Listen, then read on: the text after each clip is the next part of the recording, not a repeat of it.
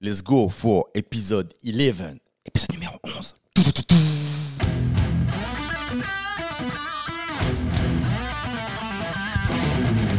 Bonjour à tous et bienvenue dans ce nouvel épisode du podcast dont tu es le héros.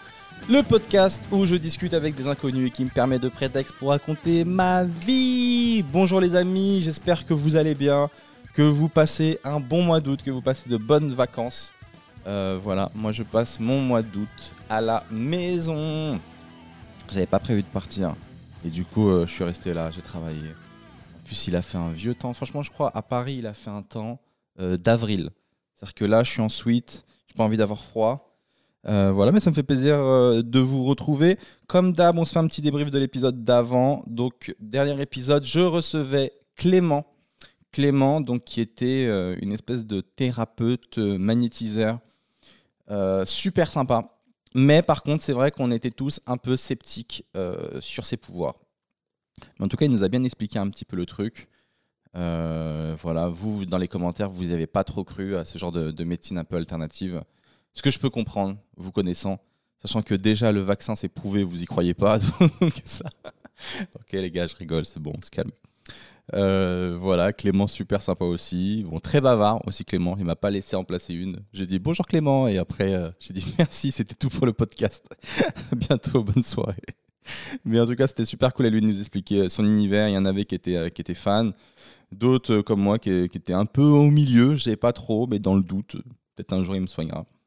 Euh, avant de commencer, je vous rappelle que si vous voulez participer à ce podcast, les amis, il faut m'envoyer une vidéo de vous sur Insta. Vous vous présentez un petit peu. Vous me dites ce que vous faites dans la vie, de quoi vous aimeriez parler, que vous êtes un petit peu cool, que vous n'êtes pas fou. Euh, et voilà, et c'est avec plaisir euh, que je vous note. Je le précise parce qu'en fait, souvent, je reçois des demandes, mais des gens qui ne m'envoient pas de vidéo. C'est-à-dire que je ne peux pas vous prendre juste à l'écrit comme ça, je ne vous connais pas.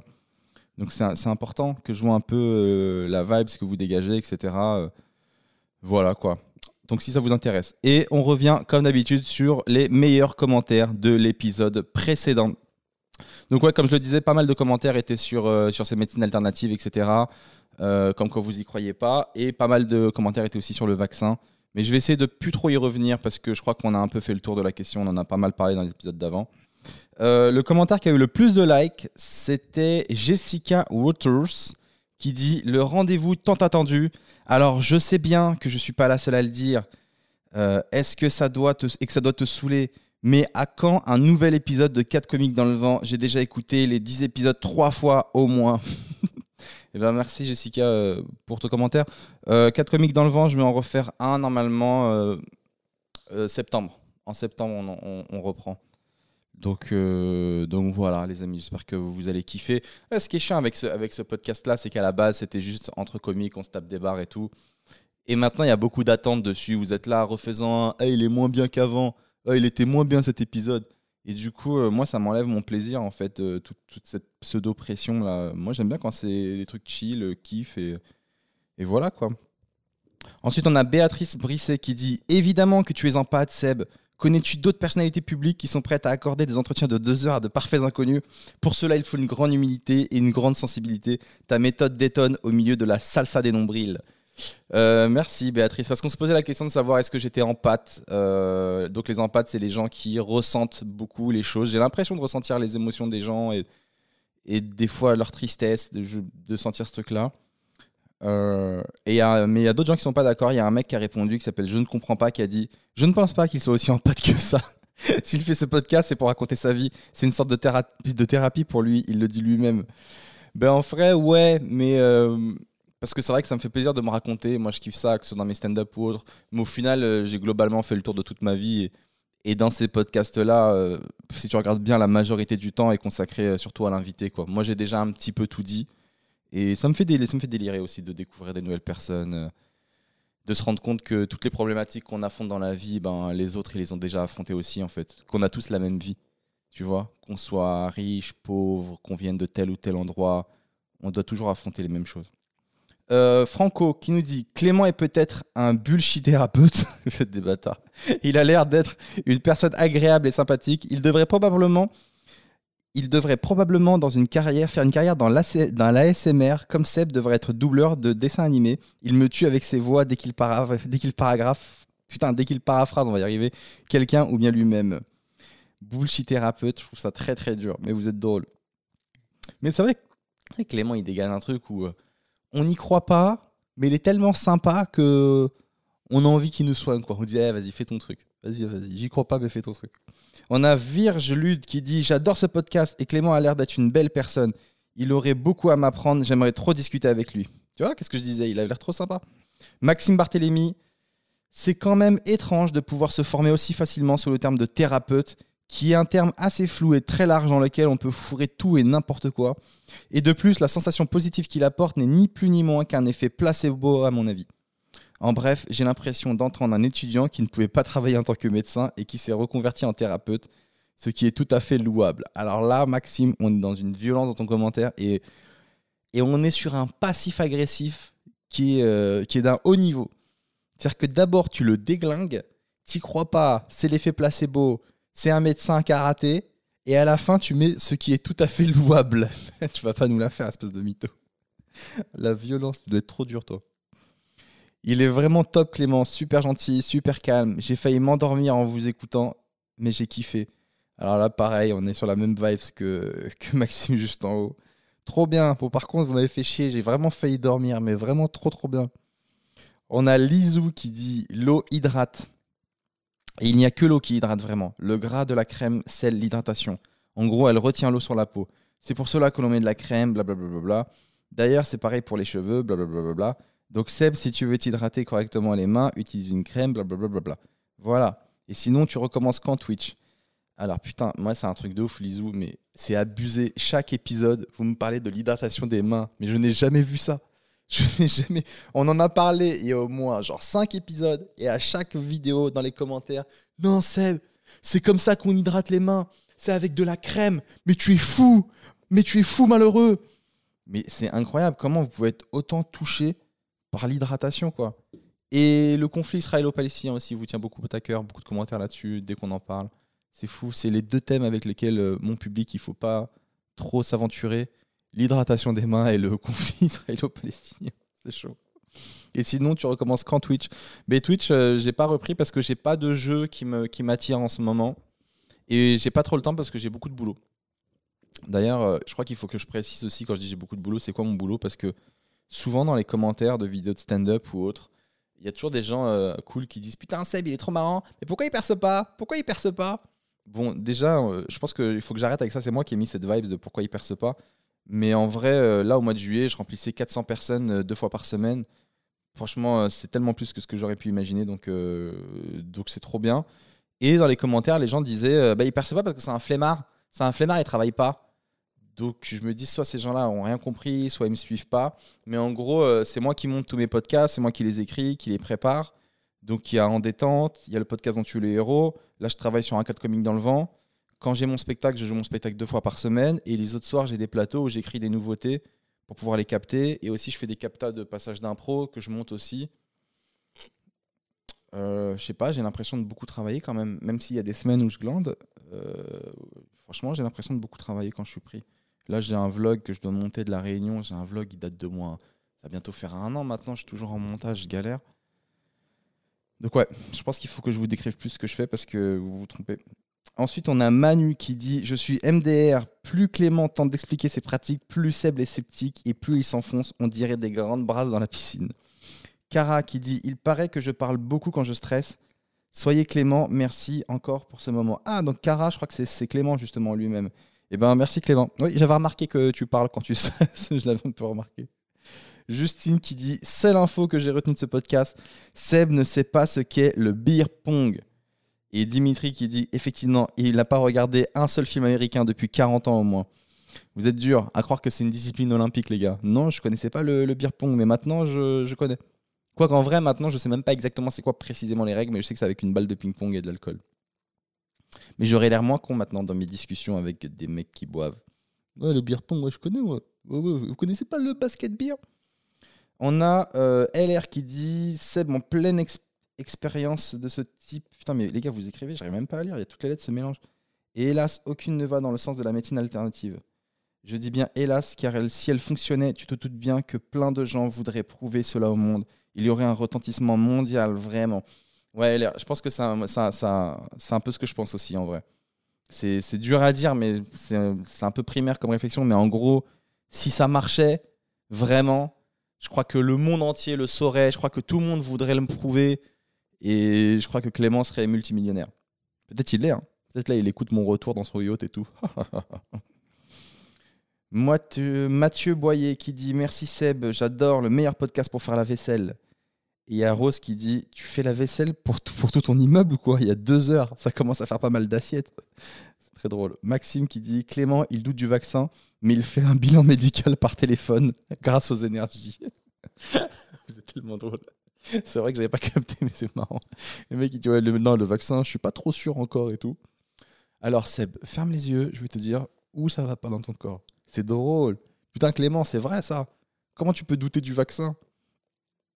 On a Wisder qui dit toujours aussi bien ce podcast. Seb, je t'ai vu le 22 juin en République et le spectacle était top. On a eu un échange sur les vaccins à la fin du spectacle car je suis pharmacologue et mon mari m'a dit en sortant du spectacle Tu lui as cassé son message pro-vaccin en étant trop cartésienne et sérieuse. Si c'est le cas, je m'en excuse. Pas du tout, euh, Wiz. Je me souviens très très bien de toi et euh, c'était pendant le spectacle, on discutait et tout avec les gens du public et mon but c'était d'avoir un peu tous les avis, euh, comprendre un petit peu, parler, échanger avec les gens. Donc non, ça m'a pas du tout dérangé. J'ai pas du tout un, discours payé par le gouvernement dans lequel je dois dire tel mot clé. Non, non, c'était un échange. Ensuite, on a quoi? Rudy qui dit c'est un peu le même principe que l'humour, Seb Melia. Alors Rudy, j'ai pas capté. Est-ce que tu veux dire que les thérapeutes, c'est un peu comme mon humour? Genre, plein de gens n'y croient pas, c'est cher pour ce que je sais, mais des fois ça marche. On a Kenny qui dit C'est un peu un taf de charlatan. Je suis sûr que même eux, quand ils sont malades de ouf, ils disent Appelez-moi un vrai médecin, s'il vous plaît. Franchement, vous êtes des bâtards, mais c'est drôle. J'ai pris que les commentaires qui m'ont fait rire. On finit, les amis, avec le haters du jour. Euh, c'est Wykov qui nous dit Je ne suis pas vacciné. Je ne me vaccinerai jamais, même si on me met de très fortes amendes ou qu'on me vire du pays. Les Français commencent à comprendre que 93%, j'aime bien ce genre de statistiques très précis, 93% des informations qu'on trouve sur Internet et à la TV sont fausses. Comment je peux savoir ça? Je me suis bougé le cul et j'ai étudié longuement le domaine. Oui, on nous ment sur le point sanitaire, sur l'économie, la politique et l'écologie. Les chiffres sont faux, les tests sont faux, les statistiques sont fausses. Trois petits points. Par où on attaque? Donc, tout est faux. Est-ce que ce commentaire est-il bien réel? Déjà, première question. Non, mais moi, la phrase qui me fait rire, c'est euh, les informations qu'on trouve sur Internet et à la TV sont fausses. En général, on dit ce qui est à la, à la TV, c'est faux. Allez chercher sur Internet. Toi, même Internet, c'est faux. Mais dans ce cas-là, on les trouve où les infos, mon gars? Dans la rue C'est moi qui vais chercher toutes les infos. Et puis surtout, est-ce qu'on a le temps? Est-ce qu'on a envie de ça? On a une vie chacun. Moi, j'ai pas envie de passer mon temps à aller tout checker. À un moment donné, je suis obligé de faire confiance. Je reviens dessus et vous allez vous foutre de ma gueule, mais moi, je pense qu'il faut faire confiance. Euh, voilà, je sais même pas quoi te dire. Si on, si on nie tout, tout ce qu'on nous donne, toutes les infos, je sais pas sur quoi tu bases pour faire ta vie. Alors, si tu dois vivre dans une paranoïa constante, c'est juste. Euh, peut-être que tu as raison, mais dans ce cas-là, c'est juste pas vivable, quoi. Euh, ok les amis, on va passer ensuite au héros du jour. Mon invité de la semaine, je suis content de le recevoir. Il dégage un truc euh, que je trouve assez solaire. Il s'appelle Samba, il a 30 ans, il est de Bordeaux. Hello Samba, est-ce que ça va? Ça va très très bien, merci. Et toi? Ça va, ouais, trop trop bien Samba. je suis content de te recevoir, merci d'être mon invité de la semaine, mon héros. Eh ben, écoute, ça fait plaisir, T'as vu ce qu'il a dit, le mec, en commentaire juste avant? Il ne croit en rien, aucune info, ni à la télé, ni sur Internet. Mec, on croit qui dans ces cas-là, Samba? Ah non, mais en fait, bon, ça, c'est un débat qui est long, tu vois.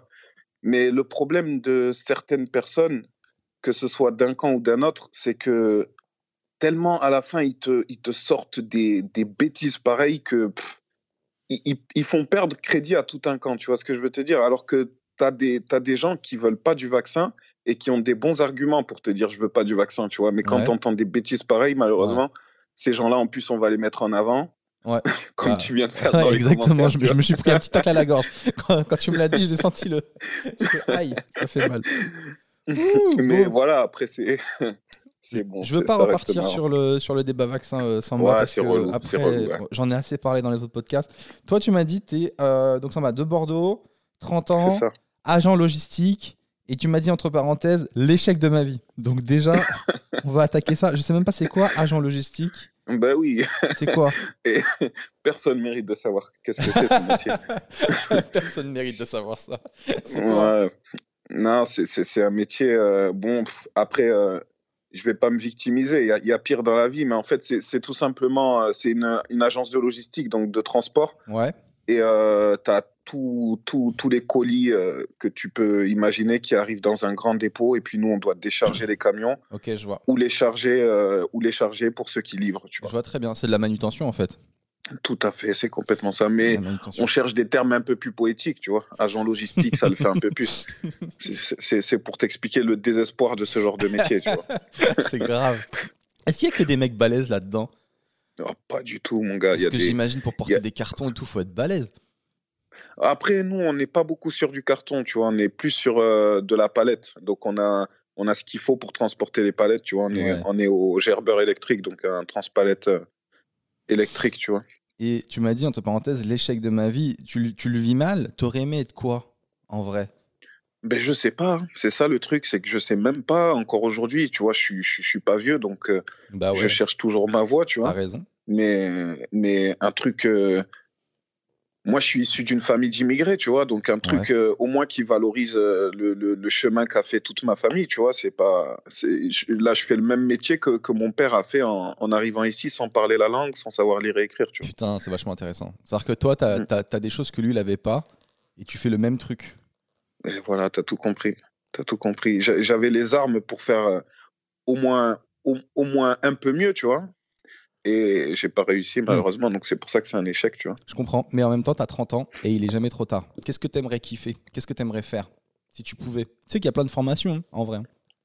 Tu regardes avec Il y a plein de formations, tu il y a même euh, il y a même des comptes formations Ouais. et le mien en plus il est il est assez bien garni, tu vois. Ouais. Donc euh, c'est vrai qu'il y a pas mal de choses à voir et euh, moi je pense me diriger vers le sport, tu vois, parce Ouais. que j'aime bien le sport. Ouais. Mais euh, je sais je sais pas trop encore, tu vois. Il y a une mode en ce moment de coach sportif.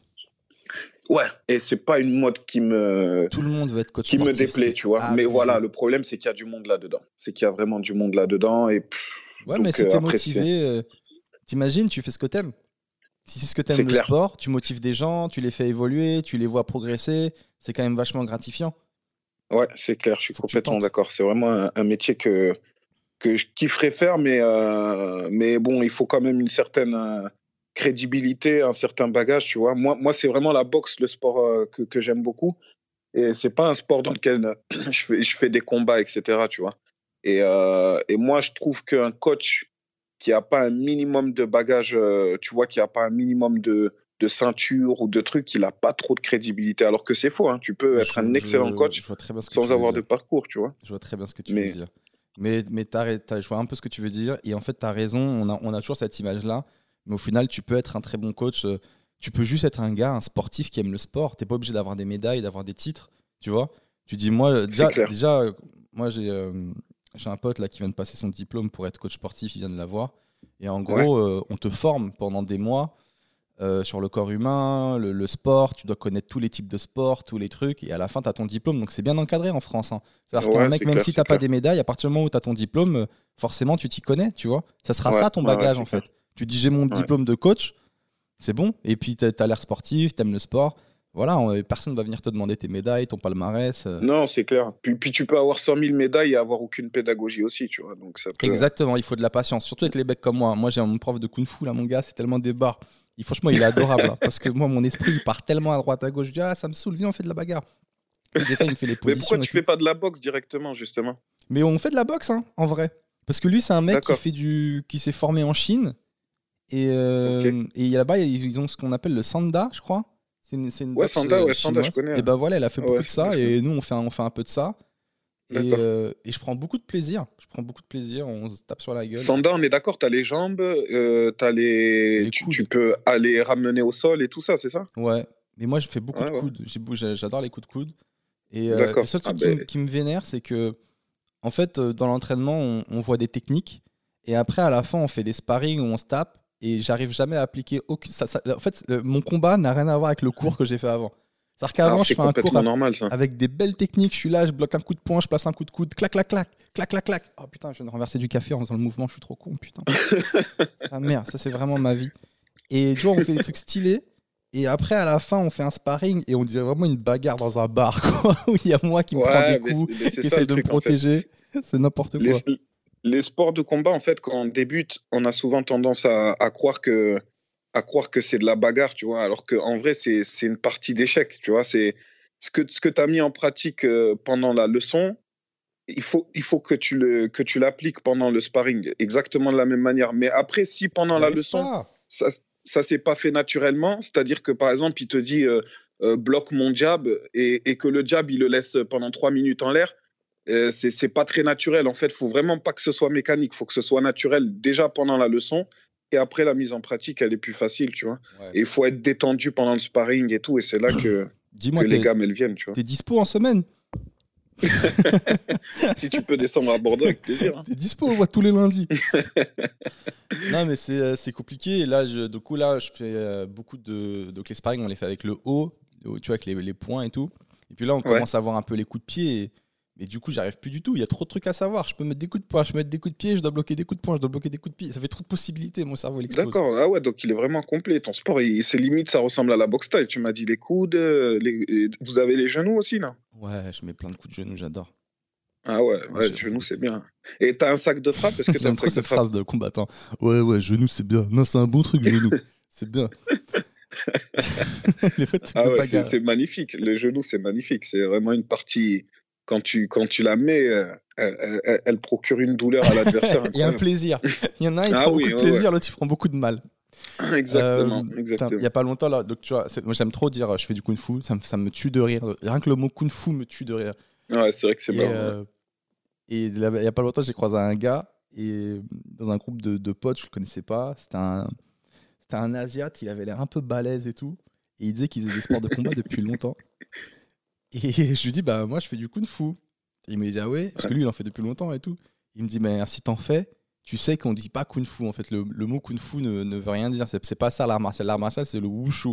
Et le kung fu, en fait, veut dire euh, avoir la maîtrise de quelque chose. C'est le fait de travailler quelque chose pendant Ah longtemps. oui, bon après il a peut-être juste regardé Ip Man, le mec, hein, parce que ça euh, c'est vraiment une phrase sortie de ce film. hein. non, mais c'est, bah, non, mais en vrai, c'est un vrai truc qui est connu. Quand, quand tu fais, même mon prof, il me le disait. En vrai, le vrai truc, c'est wushu. Je lui dis, mais moi, je fais ça depuis deux mois. Je vais pas dire aux gens, je fais du wushu. Je vais pas dire, non, mais en fait, on dit pas Ouais, vraiment kung clair. fu. Ça fait vraiment le gars qui débute et qui est à fond dedans, mon gars. C'est mort, je sais pas du tout. C'est clair. Euh, Et souvent les débutants ils font ça en plus. oui, voilà, tu vois ce genre de gars, ça fait un mois, il fait ça, il croit, il est à fond dedans, il donne des conseils et tout, c'est mort. Euh, non, en fait, euh, moi, je fais du wushu. C'est pas vraiment le kung fu, c'est totalement différent. Pourquoi tu as choisi la boxe taille, toi, dis-moi? Pourquoi j'ai choisi la boxe taille Euh, Franchement, c'est venu à moi, hein, puisque parce que à la base, moi, je faisais de l'anglaise, je faisais de la boxe anglaise, euh, et puis euh, je suis, euh, j'ai déménagé dans une ville en fait proche de chez moi. Il y avait une salle qui proposait euh, pour un forfait vraiment pas cher tous les mois. euh, de, de la remise en forme, du crossfit. Et Mhm. euh, le jour où j'ai repris le sport, donc j'étais allé pour le crossfit et le jour même, il y avait un cours de boxe taille en bas. Et, euh, et donc, mon collègue, il m'a dit, ben, va tester la boxe taille et tout. Euh, je suis allé tester. Franchement, j'ai kiffé dès le premier jour, tu vois. J'ai kiffé dès le premier jour. Je suis rentré chez moi, j'ai commencé à regarder des combats et tout. Et j'ai dit, ah ouais, en fait, c'est vraiment un sport que, qui me plaît, tu vois. Au début, j'étais un peu freiné par la souplesse parce que j'ai commencé à 26 ans, la Mhm. boxe taille, tu vois, et j'avais déjà, et j'avais un peu le foot. Et quand, quand t'as fait du foot, j'ai pas fait en haut niveau, tu vois, mais quand t'as fait du foot, ta souplesse, elle, elle prend un coup un peu, tu vois. D'accord. Et euh, du coup, je suis arrivé, j'étais raide de chez raide, et au final, euh, avec le temps, la technique et tout, c'est, ça s'est fait euh, tranquillement. Et j'ai un truc qu'il faut dire aux gens, c'est que tu as grandi, tu m'as dit, dans une cité à Bordeaux, mais Ouais. dans ta jeunesse, tu étais fan de rap et tu as fait du rap. Samba Ouais. C'était quoi ton nom de rappeur? Hum, J'en ai eu plein. hein. J'ai mon premier nom, mon premier nom, c'était, mais il n'y a pas beaucoup de monde qui le sait. J'adore. C'était Black Warrior, mon premier nom. Oh, Black Warrior La violence que ça met dans le couplet déjà. Vas-y, Black Warrior, montre-leur Ouais. C'était mon grand frère qui m'avait trou- trouvé ce blaze à l'époque. Et euh, ouais, c'était ça mon blaze dans les débuts. Et puis après, j'ai gardé mon prénom. J'ai gardé mon prénom, Samba, et puis après, c'est devenu Sambastos après. J'aime beaucoup Sambastos. Je trouve ça stylé. Sambastos. Papa. Et, et c'est resté après. C'est resté. Les gens, ils m'appellent un peu comme ça et tout. Sambastos, t'as fait combien d'années de rap? Euh, J'ai commencé, j'avais 13 ans. C'était en 2004. J'ai arrêté en, en 2012, à 21 ans, je crois que j'ai arrêté. Ouais, 2011, 2000, dès que j'ai eu mon fils, tout ça, j'ai commencé à, à m'éloigner un peu de ce monde-là. On peut t'écouter quelque part ou euh? Non, non, on a tout supprimé carrément. On a tout supprimé. Ah euh, ce qu'on a fait, euh, tout a été supprimé. Pourquoi? C'était vraiment, c'était l'époque Dailymotion et tout. Ouais, parce qu'il y avait des trucs dedans. C'était pas, on n'était pas fan de, de, ce qui se faisait au final. Tu ah, vous avez évolué en fait. Vous vous êtes dit finalement, on, se retrouve plus dans ce qu'on a fait. Venez, on supprime. Et c'est marrant, c'est une décision collégiale. Vous vous êtes tous dit, eh, les gars, on fait quoi? On garde ou on supprime? Eh, franchement, non, on était, on, est, on était deux en fait. On était ah. deux, on s'est, on était deux. Vraiment, on a eu euh, nos enfants en même temps, on s'est mariés en même temps. Et euh, c'est vraiment et, et, mon groupe, c'est des gens avec qui j'ai grandi. On était du même quartier, tu vois. C'est quoi le nom du euh, groupe hein? Le nom du groupe. Le nom du groupe, on en a eu plusieurs en fait. Moi, j'ai commencé quand j'étais tout petit, c'était TF, tu vois. C'était en fait dans mon quartier, il y avait des taggers. Et euh, il taguait partout TF, tu vois. Et en fait, ça voulait dire Tagger Forever. Du coup, quand on était tout petit, c'était TF. Après, on s'est, on s'est tous divisés, tu vois. Il y a eu plusieurs groupes qui se sont faits. Et mon groupe d'après, c'était Mineur des Blocs. Mineur, des, blocs, et ensuite, ensuite de mineur des blocs, c'est devenu la riposte quand on est devenu majeur, tu vois. Oh, la riposte, ça tue de ouf. Eh, franchement, je sais pas si tu rappes bien, mais en tout cas, vous avez un talent pour les titres, les gars, pour les noms. Ah. Black Warrior. trouvé ça parmi mon équipe, mais. la riposte, eh, la riposte, c'est un bête de nom, c'est un c'est même un titre de film, ça pourrait être stylé. La riposte. J'aime beaucoup. Voilà, ça, aura donné une idée s'il y a des petits qui veulent rapper. Yes. Ils, ils, auront trouvé un nom que. Et genre, euh, vous avez eu des contacts avec des, des majors, des, des, maisons de disques, des pas trucs comme ça tout, euh Pas du tout, non, non, c'est pas allé aussi haut. Euh, le, le, plus proche de qui euh, euh je devais faire un feat, c'est Sams. Je sais pas si tu connais, il est dans la série Validée, là, Moussa Mansali. Je vois qui c'est. Voilà, c'est un gars de Bordeaux aussi. Donc c'était vraiment le, la, la personne avec qui j'allais fitter normalement, mais au final, ça s'est même pas fait, tu vois, parce que j'avais arrêté. Et, euh, et puis même dans tous les cas, il avait plus mon temps. Lui, il commençait aussi à bien percer et tout. Hmm. Donc, euh, mais c'était vraiment le seul avec qui j'allais euh, faire un truc et c'était en solo.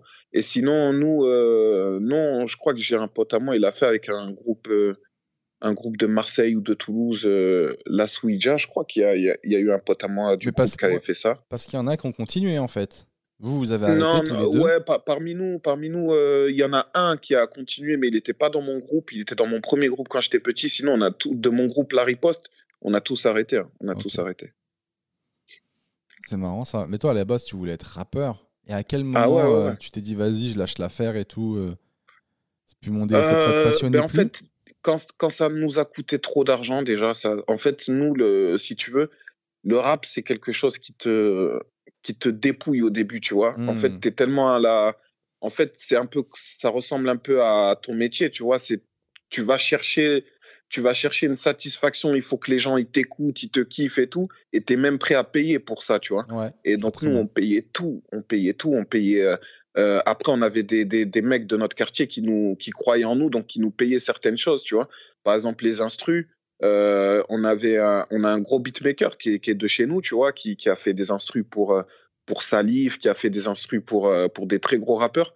Et il nous avait fait une un, un CD de 13 instrus, mais c'était 500 euros, tu vois. Et il fallait les sortir les 500 euros. Après, c'était pareil pour tout ce qui était séance studio. C'était 80 hmm. euros l'heure, tu vois. Je crois que c'était 80 euros l'heure ou 80 euros la séance, c'était trop cher. Les clips, je t'en parle même pas. À l'époque, c'était 500 euros le clip, tu vois. Minimum. Donc c'était. Euh, quand on a vu que ça coûtait trop d'argent, on s'est dit, franchement. Euh, et en plus, de base, nous, on suivait, euh, si tu veux, on avait un groupe au-dessus de nous qui, eux, étaient pareil. Ils étaient à deux doigts de percer, tu vois. Ils commençaient à vendre à la Fnac et tout. Et nous, quand on était petits, c'était, on était fans de ce groupe-là et eux-mêmes avaient arrêté, tu vois, pour leurs ah. raisons. Et en, et en fait, quand ils nous. Ouais, non, même pas, mais c'est que quand ils nous voyaient, eux, ils voyaient que nous, on commençait à être à fond dedans. Eux-mêmes nous disaient, franchement, c'est bien ce que vous faites et tout. Mais en vrai, c'est un monde un peu relou, tu vois. C'est un monde un peu relou. Euh, aller travailler, en gros, c'était ça, tu vois. C'est bon, lâcher ça, aller travailler, puisqu'on consacrait beaucoup trop de temps là-dedans, tu vois. Mmh. Donc voilà quoi. Et t'avais la vie de, de, rappeur qui va avec, une vie un peu de bad boy, tu m'as dit, quand t'étais jeune. T'étais un, un petit bad boy. Ouais. Euh, enfin, quand je dis un petit bad boy, t'as quand même fait de la prison, donc quand même, on est sur un gros bad boy. Ouais, mais ça veut rien dire. C'est vrai que ça, mais déjà là, quand on t'entend, je dis, me dis, mais j'ai du mal à me dire que ce gars-là, à un moment donné, euh, il était dur et qu'il a fait de la prison, quoi. Ouais, on se dit pas ça tellement. Hein. Même toi, tu m'as dit, t'as beaucoup changé et tout. Euh, tu t'es beaucoup. T'es plus la même personne. maturité, quoi.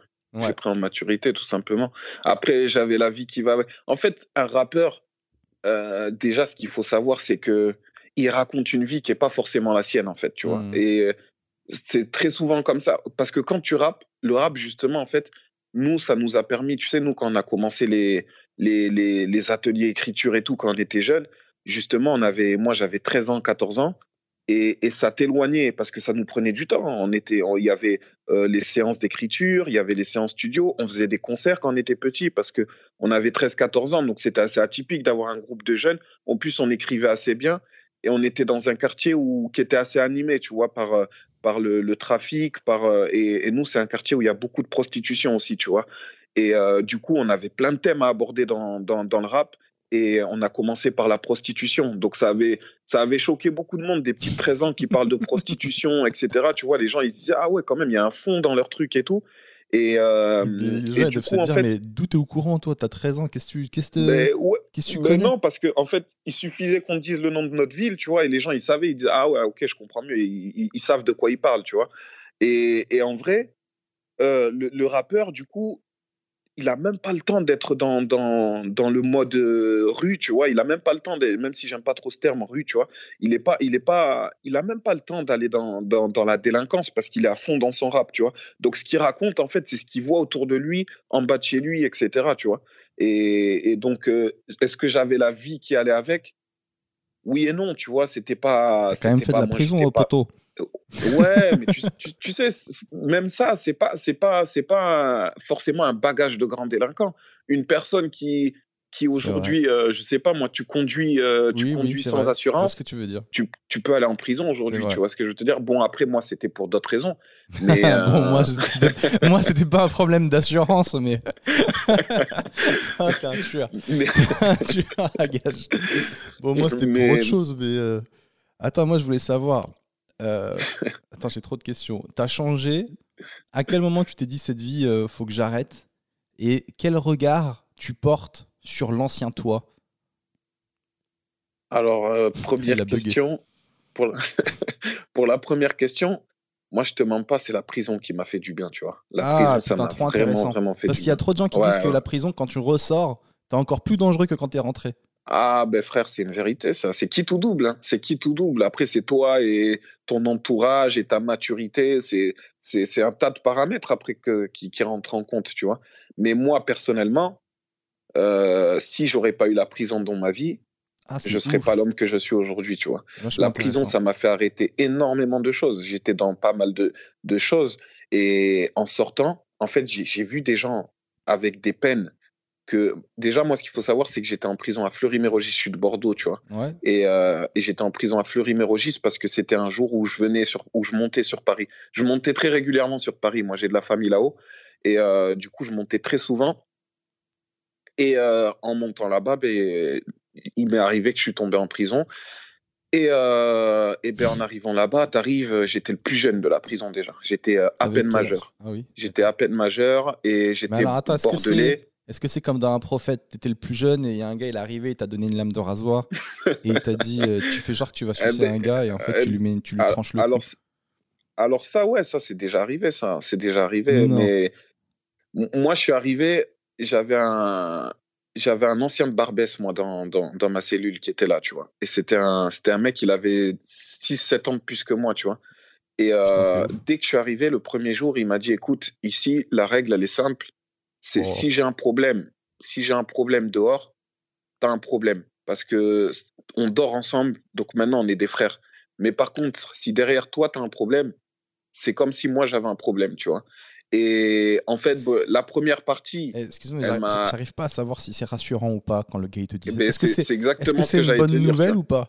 Est-ce que c'est une bonne D'un côté, ça que il va te, te protéger. C'est que la première partie, je me disais, ben, c'est une mauvaise nouvelle pour moi. Si j'ai un s'il a un problème, j'ai Bah un ouais. problème. Je sais pas s'il a des problèmes, le mec, tu vois. Ouais. Mais la deuxième partie, elle m'a rassuré quand même, tu vois, parce que je savais que que, que c'était Oh quelqu'un, là. qu'il avait du monde avec lui, Comment etc. tu me Tu vois. flipper. Oh là là là là. Mais moi, il me dit ça. Je fais, ouais, moi maintenant, j'ai deux problèmes. oh là là. Non, mais je me suis demandé comment ça se passe. C'est vrai, quand t'es jeune, t'arrives et tout, et ton compagnon de cellule, il est méga balèze. Est-ce qu'ils mettent un peu selon les gabarits ou pas? Parce que moi, j'avais déjà lu plein d'articles où il y, a- des- il y a des gars, ils se tombent sur des mecs euh, très forts, et eux, du coup, c'est devenu leur esclave sexuel. non, mais c'est vrai, il y a un gars, pendant genre un an, c'est devenu l'escla- l'esclave de, de ce truc, il s'est suicidé. Il y a eu plein d'histoires Ouais, comme mais ça. est-ce que c'est en France, ça? En Ouais, France franchement, c'était en France. Ah ouais? Ben, Non, Fleury. Tu sais, moi, je suis arrivé, moi, je suis d'origine sénégalaise, et je rentre dans une cellule, c'est un Malien, tu vois. Donc, culturellement, on est proche, il n'y a pas de ça, il y a pas de ça entre nous, tu vois ce que je veux te dire. C'est pas, tu viens, euh, on n'a même pas ces pensées-là, Je nous, pense tu que vois moi ce que aussi, je je te dire. ça. Moi aussi, je suis malien, je suis sénégalais. mais euh, un peu. Mais en vrai, ouais, en vrai, euh, ouais, Ah, au ça début, fait moi, je flipper, ce que tu me dis. Putain, t'arrives et tout. C'est vrai Le mec, il t'annonce Non. la, la règle et tout. Tu fais, ouah. Mais moi, là-bas, j'avais juste pas d'assurance, en fait. Mais en, en vrai, vaut mieux le savoir, tu vois. Ça veut dire que quand tu rentres, au moins. En fait, moi, il m'a expliqué comment ça se passait. Il savait que c'était ma première peine. J'avais 18 ans. Euh, je venais de Bordeaux, tu vois. Et ça fait que moi, j'arrive avec mon gros accent du sud-ouest à l'époque et tout. Et tout le monde se, se fout un peu de moi. Et je suis arrivé. En plus, moi, je me rappelle, je posais des questions bêtes. Ça veut dire, je, Genre quoi euh, j'avais j'avais j'avais demandé euh, ouais est-ce qu'il faudra se saper en orange tu vois je posais des questions comme ça T'as demandé ça mange tous Ah, dans c'est une cantine ah, ouais des j'ai demandé ça. Est-ce qu'il faut s'habiller en orange Ah, C'est trop drôle. moi j'avais vu les films tu vois j'étais C'est pas trop drôle. Ah putain, de, barres. de, de ma génération chez moi j'ai été le premier à aller en prison tu vois en fait il y avait il y avait, il y avait un autre gars qui était dans mon groupe à l'époque il était allé dans une prison mais c'était une prison pour mineurs tu vois. Donc ça avait rien à voir. Il avait 16 ans. C'était un, un genre de foyer. Mais prison prison Fleury-Mérogis carrément moi dans mon quartier ils m'avaient dit ils avaient descendu une, une, une télé euh, quand ils ont appris que j'étais en prison ils avaient descendu une télé dans le hall et ils se sont tous mis à regarder reportage sur Fleury-Mérogis tu vois. Et carrément on m'a dit il y en a qui avaient la larme à l'œil et tout tellement ils étaient en panique pour c'est moi tu vois. mignon. Ouais, ouais, ils étaient. Ouais, ouais, ouais, franchement, là, là, là j'ai vu la solidarité des, des, des gars de mon quartier et tout. Ils sont, ils sont allés voir ma mère directement. Ils sont allés lui faire des courses et tout. Ils sont, ils sont, ils ont vraiment été euh, cool. sur ça. J'ai vraiment pas eu de problème, tu vois. Même, même en termes de, mandat et tout, euh, j'avais pas besoin d'embêter ma mère, tu vois. Et je voulais savoir. euh, Ah, c'est intéressant hein, ce que tu m'as dit sur les mandats là. Ils t'envoyaient de l'argent et tout. Mais euh, Ouais. pendant combien de temps? Parce qu'il y a un moment donné où forcément ça s'arrête. Où les gars disent ah, c'est bon. moi, j'ai fait que trois mois après, tu vois.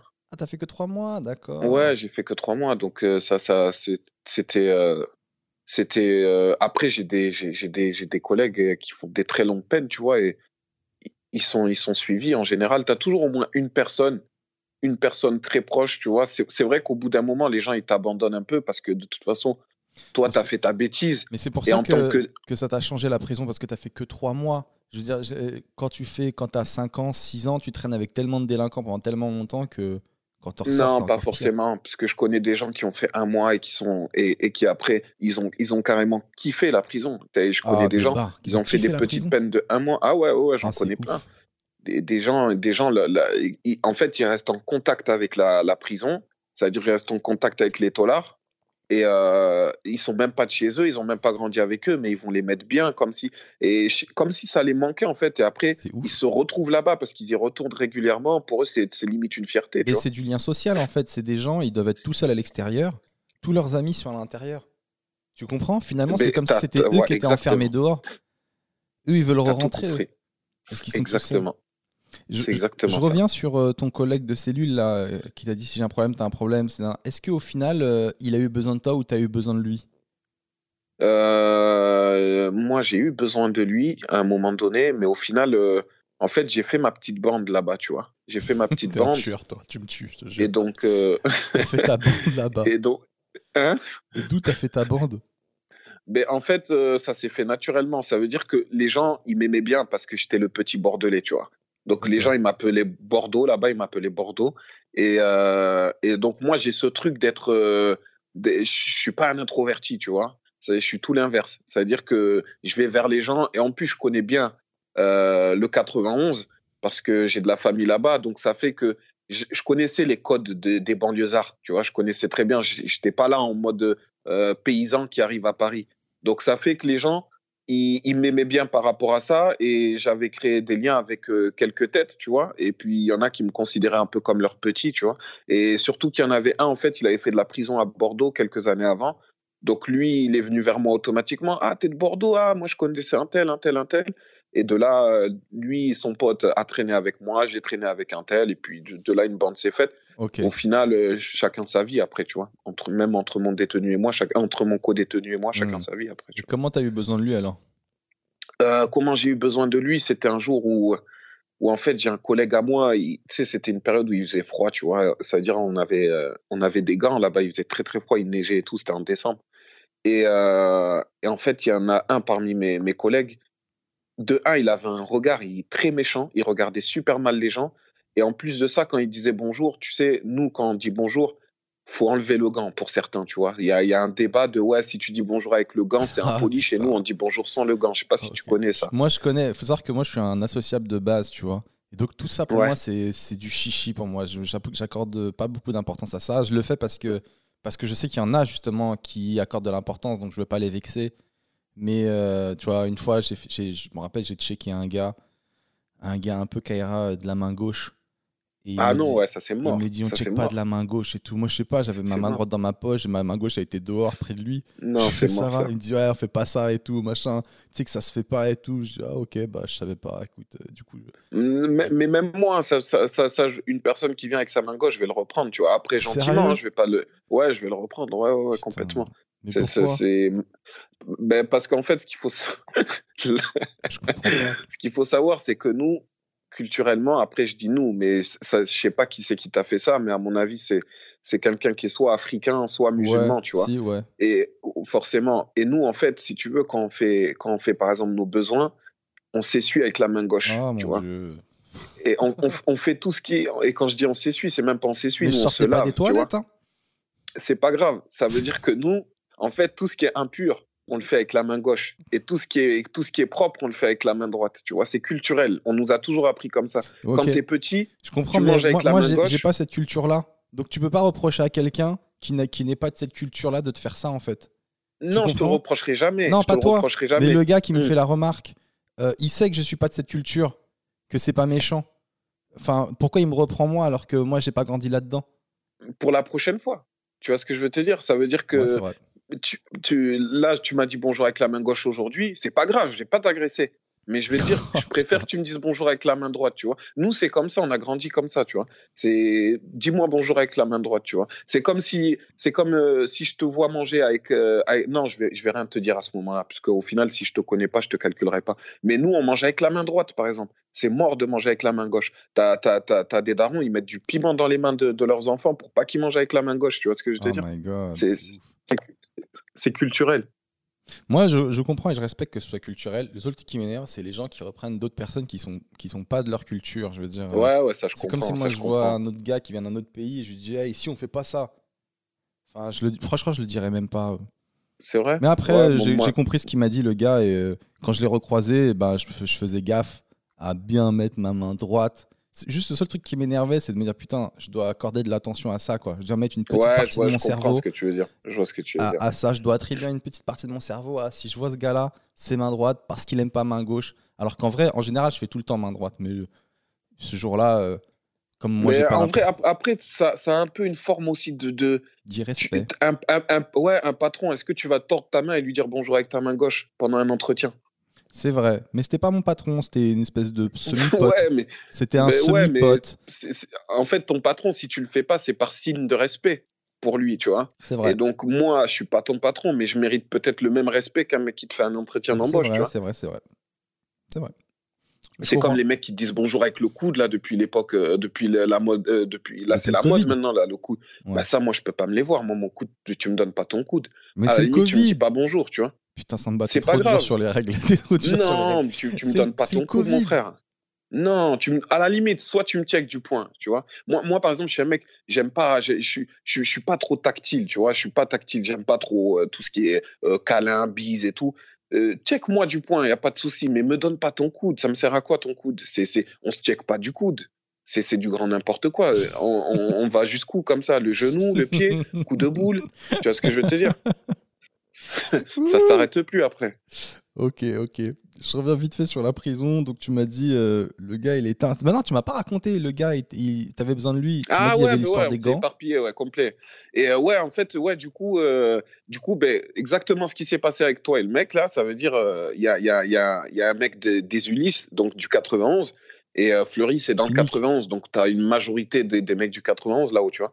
Et euh, un mec des Ulysses qui, euh, qui check euh, le gars, et il aime pas sa manière de le checker, tu vois. Mais il lui dit rien sur le coup. Il va l'expliquer à une autre personne que moi je connais bien.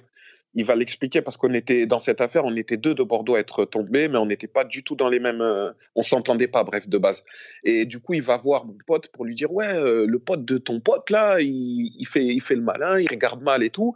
Dis-lui de se méfier parce que on risque d'aller le mêler, tu vois. Mais il parlait pas de moi, il parlait du mec qui checkait, tu vois. Et sauf que moi, je traînais avec lui. Et ça, ça fait que moi, le gars, le deuxième gars de Bordeaux, il est venu me rapporter cette information. Il m'a dit ouais, fais gaffe, les gars des Ulysses, ils vous en veulent et tout parce que un tel, quand il dit bonjour, il est impoli, tu vois. Et j'ai dit vas-y tranquille, je vais lui dire, tu vois, mais je vais lui dire en mode prévention. Ça veut dire euh, ah, frérot, euh, essaye d'être euh, plus poli avec les gens. qu'est-ce qu'il peut faire, lui, la prochaine fois? Il leur lâche un grand sourire. Tout à fait, t'as tout compris. Moi, c'était l'objectif. Quand, quand, je, quand, quand je suis allé le voir, l'objectif c'était tranquille, on n'est même pas chez nous, euh, juste euh, tu lui fais un petit sourire ou l'autre il, il sait même pas que tu es au courant, qui, qui t'en veut, tu vois ce que je veux te dire? Donc il y a même pas d'histoire de d'ego ou quoi que ce soit. Et, euh, et sauf que lui, dans sa tête, il s'est dit ah ouais, moi il veut il veut me faire ça, ben qu'il vienne demain. Et au final, l'autre il est venu pour lui dire bonjour. Et euh, mon pote, il lui a rechecké, mais en mode pire, tu vois. Ça veut Oh. dire, je sais plus comment il a checké, mais c'était pire. Et, euh, et il a regardé, ils se sont fixés pendant 3-4 secondes. Long. Et il était costaud en plus, le, le, le mec des Ulysses, tu vois. Vraiment Ouais. costaud. Moi, à l'époque, j'étais tout gringalé, tu vois. Et, euh, et il lui dit quoi? Qu'est-ce qu'il y a? T'as un problème? Et le mec des Ulysses, il dit De quoi? Il dit C'est toi, t'as un problème. Et il commence à s'expliquer. Et sauf que là, ça crie. Et donc, les gens, ils commencent à venir. Et ils nous entourent, tu vois.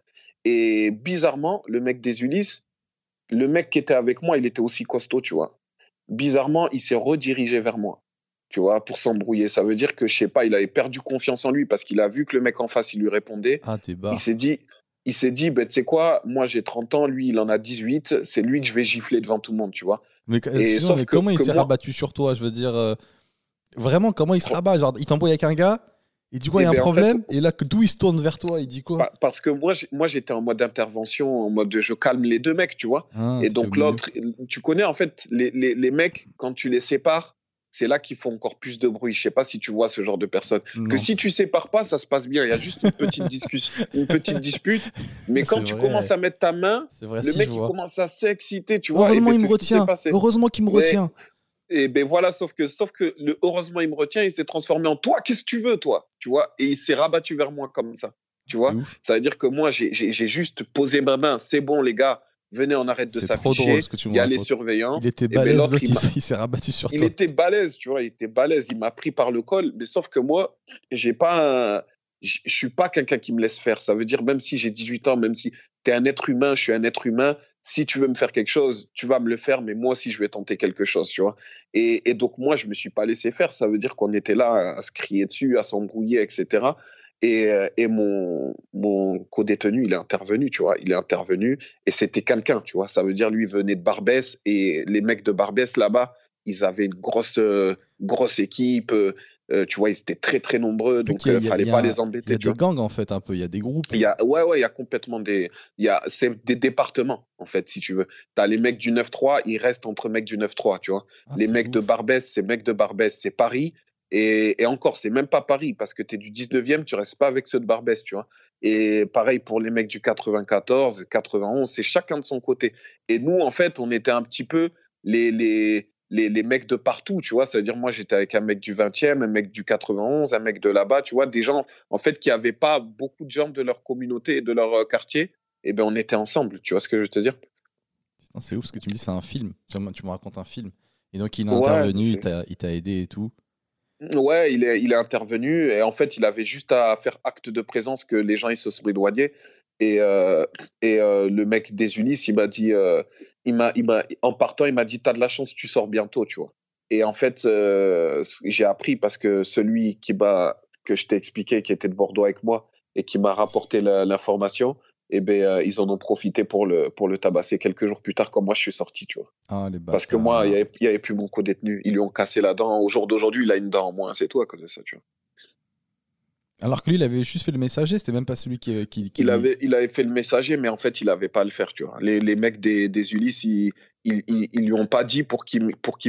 Ils lui ont dit en mode, euh, ouais, tes gars là, ils font trop les beaux, c'est tout. T'étais pas censé aller le dire. Et pourquoi ils soit t'es pas, avec pourquoi nous, ils ont soit pas eux, intervenu sur le gars en question qui, qui, par- qui disait mal bonjour?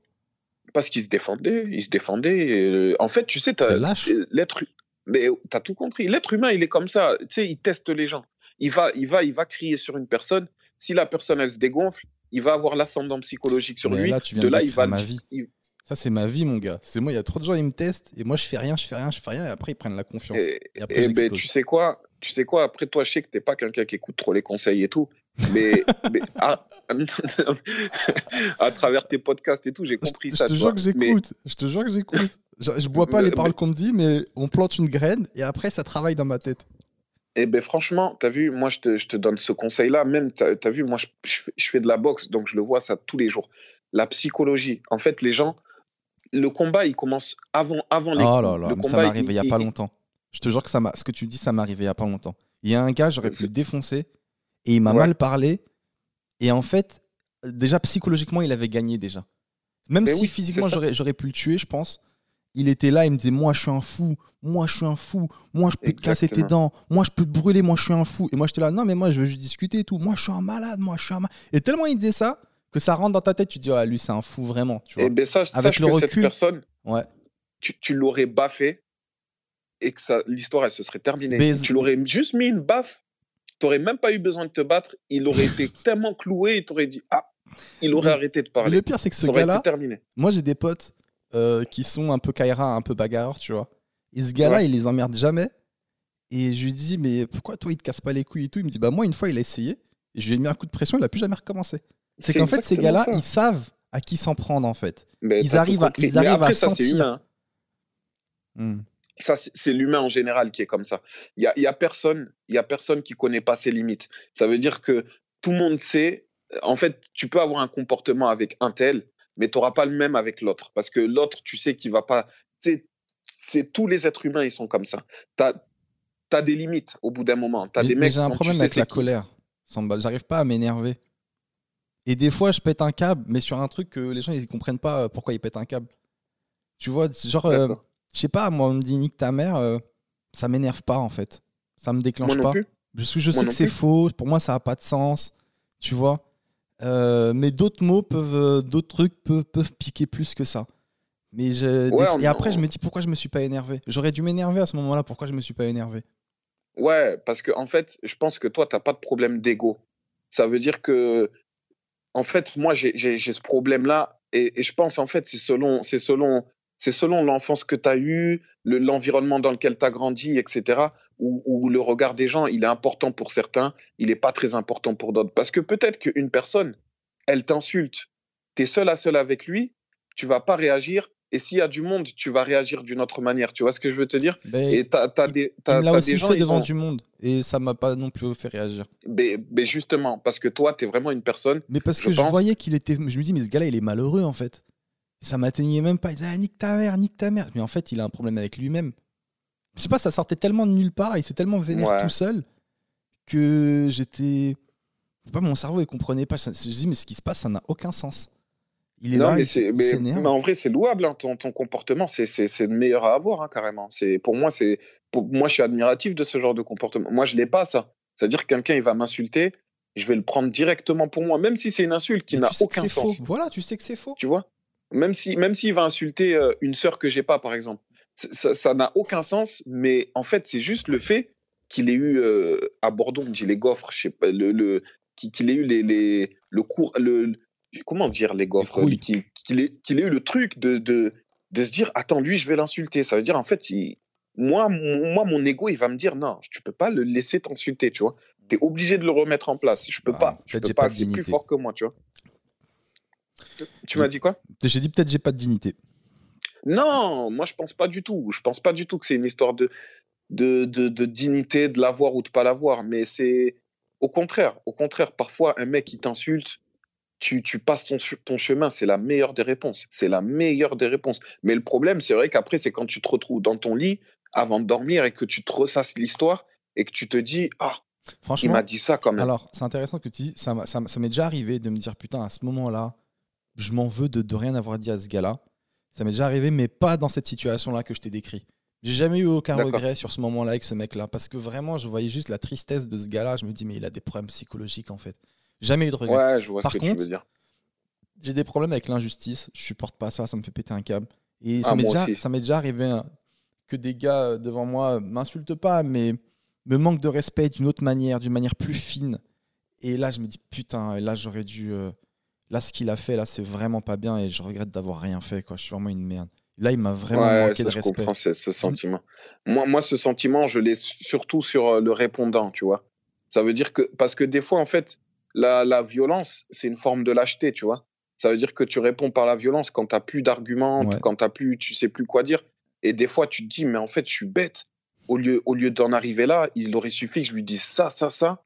Et, et, et moi, c'est ça, en fait, euh, que, que le sentiment que t'as là, moi, j'ai le même, mais par rapport à ça, tu vois. Par rapport le à la pas- répartie.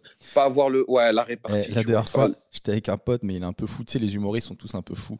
Et il y en a un, il me- ça, je le confirme. Il me tue, mon gars. Il c'est un grand mince, tu vois. Et il s'embrouille avec un autre humoriste qui est méga balèze, qui est musclé, bodybuilder de ouf, tu vois.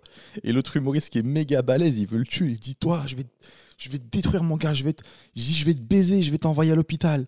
Et l'autre, il dit Ah ouais, pourquoi? T'as des MST Et j'étais mort de rire. J'étais mort de rire. Ah, il a fait une vague, il a, il a désamorcé le truc. Tu vas me baiser, Ah c'est pour ça- c'est pour ça que je vais aller à l'hôpital. Ah, il fallait la chercher celle-là. Ah. non, mais les gens, ils sont fous. Mais c'est ça qui est bien avec l'humour aussi. C'est ça qui est bien, c'est Ah, que tu peux désamorcer un, un truc de ouf en, en une répartie, tu vois. Exactement. Allez, on va changer de sujet, on va lâcher la violence. Euh, Qu'est-ce qu'on voulait parler vite fait Avant de changer de truc, ouais, toi tu m'as dit tu as grandi en cité. Euh, tu m'as juste dit un truc qui m'a fait taper une barre. Tu m'as dit j'ai sauté du quatrième quand j'avais 6 ans. Et ma mère, elle a dit à toute la cité que j'avais mis une cape et que je m'étais pris pour Superman. Ouais. Pourquoi ta mère elle a dit ça? Pourquoi t'as sauté toi déjà? En fait, moi, j'ai sauté parce que je voulais descendre, tu vois. Et euh, j'étais chez, j'étais même pas chez ma mère, j'étais chez chez une amie à ma mère, tu vois. Et euh, ils sont, en fait, c'était deux, deux frères, une famille de deux frères. Et moi, avec mon frère, on était chez eux. Et tout le monde descend sauf moi, parce que moi, j'étais très turbulent quand j'étais petit, tu vois. Et du coup, ma mère, elle avait dit à sa copine, elle a dit, ouais, Samba, tu le laisses pas descendre et tout, c'est mort. Il va pas dehors, il est puni pour telle et telle raison, tu vois. Et, euh, et du coup, euh, ben, les trois, ils descendent. Et moi, j'ai pas le droit de descendre. Moi, je pète un câble, tu vois. et je dis non, mais moi, je veux descendre, je vais aller jouer au foot et tout. insupportable. Imagine t'as un enfant comme toi. Ça serait, pas, ça Ouais, serait pas le destin. mais Franchement, tu Ah, mérites. c'est- je te jure, tu mérites. moi, non, je peux pas. Ah, franchement, j'étais, j'ai, trop fait souffrir ma mère, la pauvre. De... je l'ai trop, trop fait souffrir. Après, Ah, après avec karma, mon hein. grand frère, ça compensait parce que lui, il était, euh, il était en mode euh, très, très calme, très posé et tout, tu vois. Et moi, c'était tout l'inverse. Laisse tomber, j'étais, j'étais trop turbulent. Et de là, ben, je dis à, je dis à la copine de ma mère, je dis c'est mort, moi je veux descendre et tout. nan, nan, nan. Elle dit non, tu descends pas. Et elle m'enferme dans, dans la chambre, tu vois. Et euh, la chambre, euh, sauf qu'il y a une fenêtre dans la chambre, tu vois. Ouais. Et moi, je vais à la fenêtre et, et j'appelle mon grand frère. Et je dis, ouais, et tout, euh, ouais, attendez-moi et tout, moi aussi, je veux descendre. Et et il y a le pote de mon frère, donc, qui était chez nous, il dit, bah vas-y, descends, tu vois. Il me dit, bah vas-y, saute, je t'attrape. Mais tu sais, c'était de Oh. l'ironie. Mais sauf que moi, mec, toi, t'as 10 ans, tu peux faire de l'ironie. Moi, j'ai 6 ans. J'ai passé quoi encore Et en fait, je saute et je vois dans ses yeux, et je me rappelle encore hein, de la chute, tu vois. Je vois dans ses yeux, il m'a dit, mais non, il est bête ou quoi, tu vois. Et, et- et Oh là, bâtard, il saute vraiment. Il avait quel âge l'autre qui a dit ça? Il avait au moins 4 ou 5 ans plus que moi à l'époque. Il avait enfin, à 10 ans, l'époque, 11 ans. Ouais, il avait 10, 11 Il ans. peut Et pas en te plus, à il cet était hein. très grand. De... Ouais, mais il est... tu sais, quand, quand on était petit, on le voyait grand. Tu sais, c'était une perche. Et du coup, je me suis dit, il, il m'attrape facile, Ouais. tu vois. Et en fait, j'avais, j'avais pas. Moi, tu sais, j'ai une très très mauvaise vue, tu vois. Et, euh, et à l'époque, j'avais pas encore mes lunettes. J'ai, j'ai tardé à avoir mes lunettes. Et ça fait que moi, j'ai pas le, la notion de la distance. Surtout sans mes lunettes. Et là, je me suis dit, c'est comme si pour moi, j'étais au premier étage. En plus, j'étais vraiment euh, un Yamakasi pendant des années, moi, tu vois. Mec, t'as sauté et tu t'es dit putain, c'est long en fait la chute là. Parce que toi, tu croyais que c'était ouais, pas haut. Et là, tu dis putain, ça fait longtemps que je tombe. Ouais, complet. Je crois que j'ai eu le temps de réfléchir et tout. Et je me rappelle de tout. hein. Et le gars, il t'a rattrapé ou pas. Il m'a rien du tout rattrapé. Oh, il, s'est- il a reculé carrément. Oh, le bâtard, il a reculé en plus. Putain, c'est un bâtard. Ah, il a reculé. En plus, à l'époque, on n'avait pas d'interphone.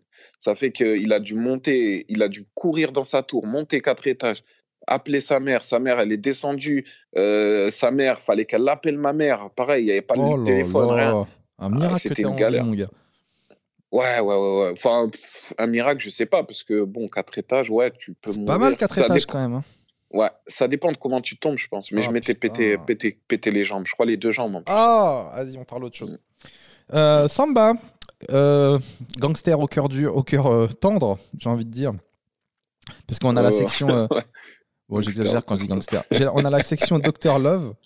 Et je, voulais- Ouais. donc, je t'avais dit, si jamais tu as, un. Est-ce que tu veux faire appel à Dr Love et à ses conseils Et tu m'as dit, non, Dieu merci, tout va bien. On discute énormément avec ma femme. Parce que finalement, Samba, ça fait des années que tu es avec, euh, avec ta femme au final. Oui, Ça ouais, fait ouais, très depuis- longtemps. depuis Combien d'années là Euh, ça fait ouais, 12 ans et demi. Regarde-moi ce lover. Eh, regarde-moi, ça, ça fait de la prison, ça fait nana. Et au final, toujours amoureux. Et tu m'as dit, on, discute beaucoup avec ma femme. Donc en gros, le, pour toi, le secret de la longévité, c'est la discussion. C'est pas la discussion, c'est l'écoute, tu vois. Oh, Parce que tu peux- C'est fin. Ouais, tu- parce que tu peux discuter, si tu discutes pour discuter, mais en fait, c'est qu'on s'écoute énormément, tu vois. Ça veut dire que des gens se disputent pas beaucoup. On se dispute, mais quand on se dispute, généralement, c'est constructif.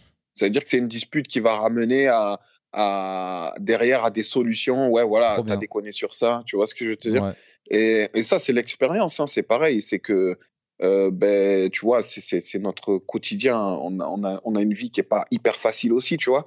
Et donc, on arrive à, on a, on, on a surmonté tellement de choses ensemble, beau. tellement de choses que, en vrai, tu vois, on est obligé à chaque fois de se poser, même, même si les pires trucs, même si on se fait les pires crasses du monde, on Hmm. est obligé de s'asseoir, d'en discuter et de dire, OK, ben, vas-y, ça recommence plus, tu vois. Et après, on, on passe à autre chose. Parce que, Elle en vrai, c'est avec elle que je, hein? Elle est trop belle ta phrase de. C'est pas la discussion qui est important, c'est l'écoute. Ouais, ouais, ouais, ouais, complet. C'est vrai que je me suis étonné moi-même en disant ça. Et t'as- t'as dit, t'allais dire un truc trop beau. D'ailleurs, c'est avec elle que. Ouais, c'est avec elle que, que, que, que je veux terminer ma vie et vice versa, Trop tu vois, dans tous les mignon. cas. Donc après, après si. Bon, après, j'en rajoute parce que je sais qu'elle va écouter. Ah non, je rigole, je rigole. Non, non, mais c'est vrai, elle le sait très bien. Toi, t'as- tu m'avais dit, tu as deux amours dans ta vie, c'est ta, ta femme et la street. Non, c'est pas vrai. Tu m'as jamais Ah dit ouais, je- je- je- franchement, je me suis dit, est-ce que je fais semblant de confirmer ou qu'est-ce qu'il me raconte? C'est ça. quoi Ja- cette Là, je traîne, je traîne avec, je traîne avec un gars en ce moment euh, qui est vraiment euh, gangster, quoi. Je crois que c'est le Ouais. gars le plus ghetto que j'ai jamais côtoyé de ma vie. Il me, il me tue. Des- Putain, mais je te jure, il me tue. J'ai jamais vu un gars aussi Kaira de ma vie. C'est un gars du 93 et tout. Il dit, ouais, c'était un problème. Tu me dis, moi, j'ai des gars, je connais des gars lourds. Je connais des gars, t'inquiète pas, dans le, grand, dans le grand banditisme et tout. S'il y a un souci, t'inquiète, ils sont là. Moi, je dis, mais mec, mais s'il y a un souci, ils vont nous ramener encore plus de soucis, en fait, ces gens-là. Non, Ouais, t'inquiète pas. Moi, j'oublie pas la street. Une fois, je me rappelle, j'avais un problème avec la banque. J'étais en train de, de faire un financement pour acheter mon appart et tout. Et, et euh, j'avais transféré toutes mes économies sur une autre banque pour faire le, le prêt. Et ça, fait, et ça met du temps, en fait. Ça met genre une semaine à tout transférer. Et du coup, pendant une semaine, tu as toutes tes économies qui ont disparu. Et ça me fait bader, tu vois. Je me Ah dis, mais je tu comprends pas. Pourquoi c'est long? Il est où mon argent? Pourquoi tout mon argent a disparu? Tout, tout- tout- tout mon travail, il est où? Ça me faisait péter un câble. J'étais pas bien. Et lui, il était trop Tu mignon. Il- voulait me rassurer, mais avec des arguments de gangster, tu sais, ça me rassurait pas du tout. Il me dit T'inquiète pas, Seb, t'inquiète pas. L'argent, il est là. Au pire, s'il est pas là, la banque, on va leur faire des dingueries. Je mais mec, on va, on va faire quoi à la banque? Qu'est-ce que tu veux qu'on fasse? Il dit T'inquiète, la Ouais. calache, elle est là. Elle est dans le jardin, Ouais. poteau. T'inquiète pas. Je dis Mais ça. Ouais, mais après, ap- après ton gars, sincèrement, je connais ce genre de type. c'est Eh. pas un mec ghetto, mon gars, c'est juste un gars qui fait semblant. La calache, elle est là. T'inquiète et tout. et il me dit non, toujours il- me la- dit toujours, moi, t'inquiète pas, les gars, j'oublie pas d'où je viens, j'oublie pas la rue, c'est les gars du quartier, je suis là pour eux et tout. Et je pense vraiment qu'il est sincère, tu vois. Mais chaque fois, je lui dis, vrai. ces gens-là, je lui dis, ils vont t'apporter que des problèmes. C'est. En fait, Et est- lui-même est humoriste? Non, il est pas humoriste. Il est pas humoriste. D'accord, ok.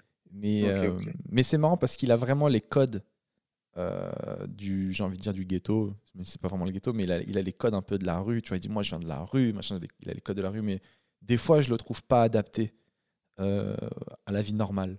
Tu vois, des fois sa manière de parler et tout, il se rend pas compte qu'il peut faire un peu flipper les gens dans sa manière de parler. Mais, mais, mais, ça, ça c'est un gros point, un gros point, un, un gros point important à soulever, c'est que T'as vu, tu, peux grandir dans, un quartier, tu peux, euh, ok, euh, avoir fait euh, tous tout, les trafics du monde, ça, ça, ça. Mais mec, à un moment donné, t'as vu, il faut savoir sortir de ton quartier t'ouvrir un petit peu, tu vois. T'es pas obligé d'être là. Tu vas pas arriver le, jour d'un entretien d'embauche, parler comme une Kaira. Il faut savoir s'adapter. Et ça, il y en a plein qui arrivent pas et qui. Et moi, l'avantage que j'ai eu, c'est que euh, c'est que ben déjà moi moi je suis de Bordeaux. C'est pas c'est pas les banlieues parisiennes Bordeaux. C'est pas la même échelle de, de délinquance etc même si il y a, y a des quartiers où vraiment il y a de la pauvreté il y a, y a pareil dans toutes les villes de France je pense tu vois. Mais ça va. Tu vois nous on est à Bordeaux. C'est pas non plus euh... et du coup moi en fait j'allais en ville très jeune tu vois. Moi mes parents ils, ils étaient divorcés et mon père je le voyais en ville le week-end tu vois. Et ça fait que j'allais en ville très jeune et, euh, et en fait, c'est ce qui m'a ouvert. Ça fait que j'ai fait plein de nouvelles rencontres.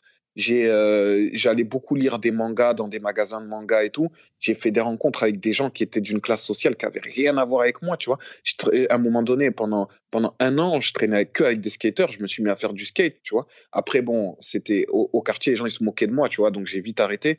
Mais en vrai, ça m'a hyper ouvert. Ça m'a hyper quartier. ouvert. Ouais, ouais, ouais, ouais.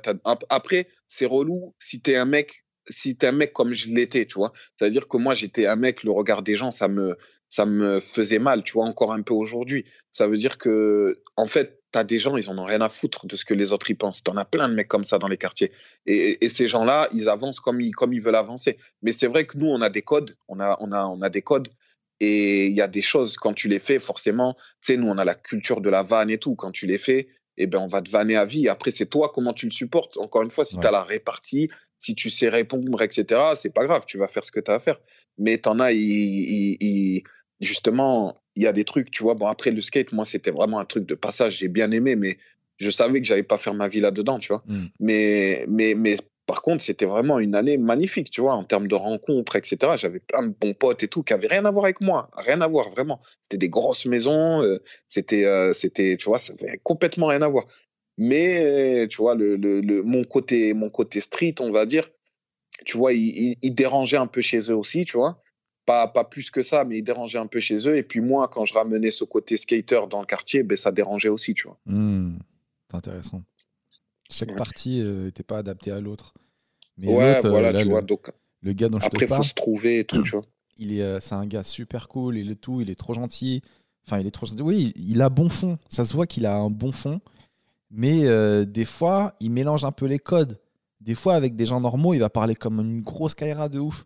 Et ça ouais, fait flipper. Et après, il, ouais. il comprend pas pourquoi il y en a, ils ont peur de lui. Parce que lui, il se dit bah, Moi, je suis adorable, j'ai un bon fond, je suis, il est serviable, il est gentil. Il comprend pas pourquoi. Parce que des fois, il a, il a, il a des codes. Et je lui dis Mais lâche ces gens-là. Lâche-les parce que du coup, t'es pas adapté à la majorité aux, aux, autres. Et après, lui, il se dit Mais je comprends pas pourquoi telle personne a peur de moi, tel lui, il est un peu, plus, un, peu, un peu distant avec moi, alors que je suis super gentil. Mais parce qu'il se rend ouais, pas compte qu'à un moment donné, quand tu parles, aussi. quand tu lâches le mot calache dans une discussion, bah ça, ça refroidit, mon gars. Tu vois ce ouais, que je veux dire? après, Même si t'es un gars oui. gentil, si tu dis ouais, la calache elle est dans le jardin, bah à un moment donné, les gens ouais, ils, oui, ils font non, un pas en arrière. Après, après s'il si, si va jusque-là, c'est vrai qu'il est dans la bulle lui aussi. Mais parce que après, tu disais, tu disais, euh, il peut pas s'adapter aux gens normaux. Mais c'est quoi la normalité après Tu vois ce que je veux te dire? Mais je vais te le dire. Il n'y a, a, pas vraiment de normalité, mais juste par exemple la violence dans les mots ou des fois dans, dans les réactions, tu vois, ce genre de truc-là, euh, la plupart des gens, euh, ça, ça les fait flipper. C'est pas seulement qu'une question de. On a le droit d'être tous différents, mais euh, ouais, la violence dans le langage, des fois une attitude, des fois une posture, tu vois, un peu violente. Et j'ai l'impression que, moi j'y suis pas, mais j'ai l'impression que dans son groupe de mecs euh, Kaira, eh ben, ils, ont tous, ils doivent tous avoir des postures. C'est comme, comme, comment t'expliquer? C'est comme euh, J'allais dire, c'est comme quand tu vas jouer en chicha.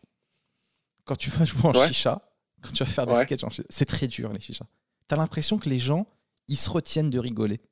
T'as l'impression qu'ils se disent, si je rigole, c'est la honte. Tu ouais, vois mais c'est une grosse vérité ce que tu dis. l'impression hein. qu'ils C'est une vérité de ouf. Tous hein. les humoristes te diront ça. T'as l'impression qu'en Mais chicha, il y a que des bandes de gars un peu, un peu kaira et ils se disent si je rigole, c'est la honte. Donc ils adoptent une posture. C'est pas ce qu'ils sont vraiment. Mais c'est une posture peut-être défensive, peut-être je sais pas. Et ils se mettent comme ça. En, fait, alors moi, je peux te, je peux t'expliquer ça. Ça veut, en fait, moi, par exemple, je viens d'un quartier où, euh, où nous, en fait, comment t'expliquer? T'as pas, t'as pas le droit d'admirer quelqu'un. Tu vois, c'est interdit. Ça veut dire que moi, demain, euh, par exemple, là, je fais un podcast avec toi. C'est pas quelque chose que je vais crier sur tous les toits de mon quartier. Il y a des gens à qui je vais le dire parce que je sais que, que j'ai plein d'amis à moi qui sont très fans de toi, etc. Donc, quand je vais leur dire, ils vont dire, ah ouais, ça tue et tout. Mais la plupart des gens, ils vont dire, waouh, l'autre, il est allé, il est allé vers lui, il est allé, il est allé, tu vois, il, il est allé faire la groupie. Tu sais, ils sont, ils sont dans, dans les quartiers, on est beaucoup dans ça, tu vois. C'est de l'ego mal Et- placé. hein. C'est complètement ça. Et en fait, on n'a pas le droit de donner de l'importance à une personne qu'on connaît à peine, tu vois. Ok, il est là, il nous fait rire, mais c'est bon, viens, on va pas non plus lui donner, tu vois, on va pas être là, ah, ah, ah, c'est bon, est tranquille, on est là, on lui donne notre argent, tranquille. Eux, ils pensent comme ça, en fait, tu Ouais. vois.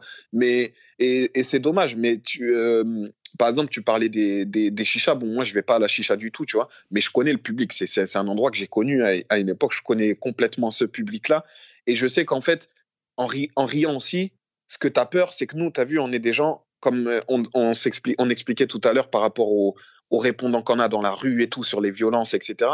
Les humoristes, le problème de beaucoup d'entre eux, c'est que ils n'ont pas trop de retenue dans la vanne, tu vois.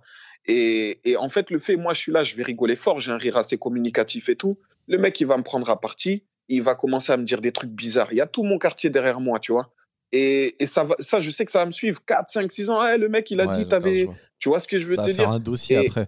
Ah, vas-y, après, Voilà. après, quand tu vas vouloir parler, ils vont dire ah, vas-y, ferme ta gueule, te rappelles pas quand l'autre tu t'as vanné la dernière fois là-bas et tout. Voilà, t'as tout compris, faire, tu vois. faire. Et, et, et je, je sais que il y avait euh, comment il s'appelle euh, il y avait, là il y avait récemment à Bordeaux un truc où il y avait pas mal de mecs qui sont venus dans une chicha d'un pote à moi tu vois Ouais. et euh, quoi le nom de la chicha? et euh, c'est un restaurant restaurant chicha Winterfell ça s'appelle. Ouais, ça me, ça me euh, parle. Je crois que j'ai des potes que je- ouais, qui sont partis là-bas. ouais ouais ouais mais il y, il y avait il y avait Tariq par exemple tu vois. Et, et en vrai vu, tout le monde a fait un flop. Tout le monde a fait un flop sans exception sauf Tariq. Parce que Tariq je pense qu'il connaît les codes un peu des, des chichas des quartiers et tout tu vois. Moi j'y étais pas mais j'ai un pote à moi il m'a appelé. Il sait moi mes potes ils savent que moi euh, tout ce qui est stand-up et tout ils savent que je kiffe ça tu vois. Donc il y a un pote à moi il m'a appelé. Moi je travaille de nuit malheureusement tous ces trucs là je peux le summer tour là summer tour de euh, De Redouane. Bougueraba et tout là malheureusement j'ai pas pu y aller tu vois alors que c'était vraiment le truc que je voulais absolument voir. Et que des mecs que je kiffe quasiment dedans. Et euh, et du coup comme c'était la nuit je pouvais pas y aller. Mais on m'a dit ouais Tariq il a pris à partie un tel un pote à nous. Oh il a tué. Et ça mon gars ça va le suivre pendant longtemps. Et je sais que le gars qui l'a tué eh ben lui il a pas dû rigoler. Alors que ça ça, ça aurait été n'importe qui d'autre ça, ça l'aurait fait rire tu Tariq, vois. Mais lui fois, forcément Tu vois ce que je veux te dire Tariq, il va loin. Mais là, maintenant, il a, je pense qu'il a l'expérience. Mais moi, une fois, moi, ça fait très longtemps que je ne vais pas en chicha. Jouer là-bas. Mais il y a longtemps, j'avais été. Tariq, il avait tué les gens. Mais putain, mais d'une force. Il avait. Moi, Et je, il paraît qu'il est hyper fort ouais, sur ça moi, je suis nul là-dedans parce que si je sens que la personne est contre moi, euh, ça m'intéresse pas de faire de l'impro avec elle. En fait, moi, mon but, c'est toujours de qu'on soit dans la même équipe, tu vois. Moi et la Ouais. personne. Et donc, comme là-bas, tout le monde est contre Watt. Ça me prend pas. Je prends pas de non plaisir. ouais franchement lui- euh, moi je te vois pas en chicha ouais. je te Eh, vois vraiment pas en chicha avait fait des trucs, mais j'étais mort. Il y avait une chicha. Il y avait... Je me rappellerai toute ma vie. C'était sur deux étages, tu vois. Il y avait des gens sur deux étages. Et il y avait une meuf qui était en haut. Et elle était euh, surmaquillée, mini-jupe et tout. Et je sais pas, il commence à dire que c'est un trans. Et Oh après, il dit Mais non, je rigole, t'inquiète. Mais fais gaffe, fer- ferme les jambes parce qu'on voit tes couilles. Il a dit ferme les jambes. Après, non, je rigole, t'inquiète, je te suce après et tout. Je suis désolé. Il disait que des trucs fous comme ça. ah Et ouais mec, j'étais mort. Et elle, elle voulait Bah. le taper. Pour te dire où euh, la meuf, elle, l'attendait à la sortie pour le frapper et tout. euh. Ah mais ouais, mais nous c'est comme c'est ça le truc, Et- c'est comme dans quatre comiques dans le vent ce que Inès racontait là euh, quand quand elle s'était embrouillée avec une meuf et tout. Ben, c'est ça le truc, c'est que nous on on veut bien rigoler, tu vois, mais c'est que t'as as des humoristes. Non, mais moi, je- comprends. Tu veux bien rigoler, mais t'as pas envie que ce soit à tes dépens. Mais le problème, c'est quand t'es en chicha et que tu fais pas d'interaction, ça rigole pas non plus. Ça rigole que quand tu te moques de quelqu'un. C'est comme des Genre si requins. tu si tu fais comme des ton requins. sketch Ils normal, aiment, ils aiment le ça sang. va pas marcher. Si tu fais ton sketch normal, ça marche pas. Ou je dis pas, je vais pas faire une généralité. Il y en a qui ça peut marcher, mais globalement, 80% des cas, ça va pas marcher. Et ce qui va les faire rire, c'est quand tu prends à partie quelqu'un. Mais ils veulent pas que ce soit eux. Faut pas que ça tombe Ouais, sur eux. ouais, ouais, Mais si ça tombe sur quelqu'un d'autre et que tu le détruis, ah là, ils sont en kiff. Et il y a ce côté, euh, on aime le sang, quoi. On veut que. Bah, après, c'est notre culture, ça, dans nos quartiers, c'est comme ça. C'est que nous, on est comme ça déjà entre nous, tu vois. C'est-à-dire que quand il y en a un, il vanne l'autre, tout le monde explose de rire. Ah Mais quand, quand, quand l'autre, il, il, il- il prend, il prend plus de rire que l'autre, eh ben, il commence à prendre la quinte, tu vois. Il commence à, à le prendre mal, tu vois, ce qui, ce qui, Là, je- ce qui, ce qui est normal, tu vois. ouais, je vois ce que tu veux dire. J'ai un pote euh, qui, euh, qui débute et euh, qui est parti faire une chicha. Là, il y a. C'était c'était quand? C'était là, il y a deux semaines, ou la semaine dernière, à, je crois que c'était à Montpellier. Et Ouais. là, Ah, je vois, je vois c'est qui, de qui tu parles carrément, je crois. Mais non, dis son nom. Il a fait ta première partie, non? Ouais, dis son nom. Oh, Ouais, c'est Sam Blackster. Non, c'est pas lui, c'est un autre. Ah, ok, ok. Il est parti faire une chicha à Montpellier. Il m'a dit c'était mais tellement ghetto que là, il est en train d'en faire un sketch. Genre, euh, il parle avec les gens parce que le, le- le gars, il l'a choisi parce qu'il est fort un peu en interaction. Donc, il dit bah, tu feras de l'interaction avec les gens. Et il arrive et il y a personne qui l'applaudit quand il arrive. Euh, tout le monde est fermé et tout. Et il dit aux gens, euh, en rigolant, tu vois, c'est du second degré. Il dit de toute façon, si vous rigolez pas, c'est pas grave. Moi, je suis payé 5000 euros pour faire 15 minutes. Donc, moi, ça me dérange pas. Et il y a un gars, il s'est levé, il a dit, il s'est adressé au patron. Il a dit, ah, Hicham, jure-lui, il est payé 5000 euros pour faire 15 minutes. c'est vrai. Eh, moi, je te fais pareil pour deux chichas pommes. Tu fais, mais non, mec, je rigole et tout. Parce qu'après, le patron, il regarde, il dit, pourquoi tu dis ça? Il dit, non, mais c'est c'est de l'humour, c'est du second degré. ah ouais, c'est malaisant, c'est malaisant. Allez, on Ah, vous change. faites un métier de ouf, hein. franchement. Ah non, il y a des endroits, faut pas y aller, c'est la guerre. Moi, attends, Ah ouais, une fois, j'ai fait une chicha, ça m'avait marqué. Il y avait un DJ, il envoyait, tu sais, il envoie des sons entre les humoristes. Ouais. Et là, le son qu'il envoyait quand on t'appelait, c'était des bruits de Kalachnikov qui tirent. Vous avez fait du bruit pour Seb Melia. Et nous, dans les, les humoristes, dans, les loges, on faisait tout, tout, tout, tout comme si on se prenait des balles, parce qu'on savait qu'on allait mourir. yeah, ouais, c'est incroyable. Sinon, à part ça, changeons de sujet, quoi de neuf dans nos vies De mon côté, quoi de neuf Je suis pas parti en vacances. Je suis resté à la maison tout le mois d'août. Ah ouais. À. Paris en plus. Ouais, je restais à Paris en plus, il faisait un vieux temps. Mais j'en ai profité pour travailler. J'ai fait beaucoup de scènes, j'ai écrit plein de nouveaux trucs. J'ai testé plein de blagues, donc ça c'était cool. Au moins, j'ai pas, j'ai pas l'impression d'avoir perdu mon temps. J'ai pas eu de vacances, mais au moins, euh, j'ai pas perdu travaillé, mon temps. quoi, au final. Ouais, Ouais. l'impression d'être sorti gagnant. Je me laisse pousser les cheveux. Les gens ils viennent me voir à la fin, ils me disent oh, t'as pas reconnu au début parce que les cheveux c'est n'importe quoi et tout. Là, il y a une meuf, une, une, une vieille dame, une mauricienne, qui me dit tu sais, les Mauriciens ils parlent un peu comme les Réunionnais. Ouais, Et, ouais, euh, c'est créole, ouais. Elle m'a dit Qu'est-ce qui t'arrive et tout avec tes cheveux là? On dirait que t'es désolé avec la vie. Je dis Quoi? Dirait que t'es désolé avec la vie. Elle me dit C'est une expression qu'on dit à l'île Maurice, c'est quand t'es pas bien, on dit t'es désolé. Elle me dit Je sais pas, ils sont pas coiffés, ils sont blancs, faut faire une couleur, faut couper. Je dis Non, mais déjà, je vais pas faire de couleur et, euh, et j'ai un projet, c'est je vais les laisser long, long, long, long, long. Elle me dit Ouais, bah écoute, euh, ok, mais je- on croit que t'es. Elle croyait que j'étais en dépression, quoi. La violence de l'expression. Ouais, mais c'est c'est vrai que la transition euh, cheveux courts, cheveux longs, c'est, t'es, dégueulasse pendant un bon moment avant de, Grave, avant de, d'atteindre ton, ton objectif. C'est ça qui, est- qui doit être chiant. grave.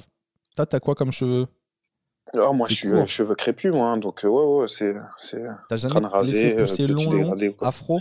Oh, ah, moi, j'ai tout fait comme coupe. hein. J'ai tout fait dans ma vie comme coupe. C'est-à-dire, j'ai fait euh, coupe afro, j'ai fait les tresses collées, j'ai fait des teintures, j'ai tout fait. Trop bien. Ouais.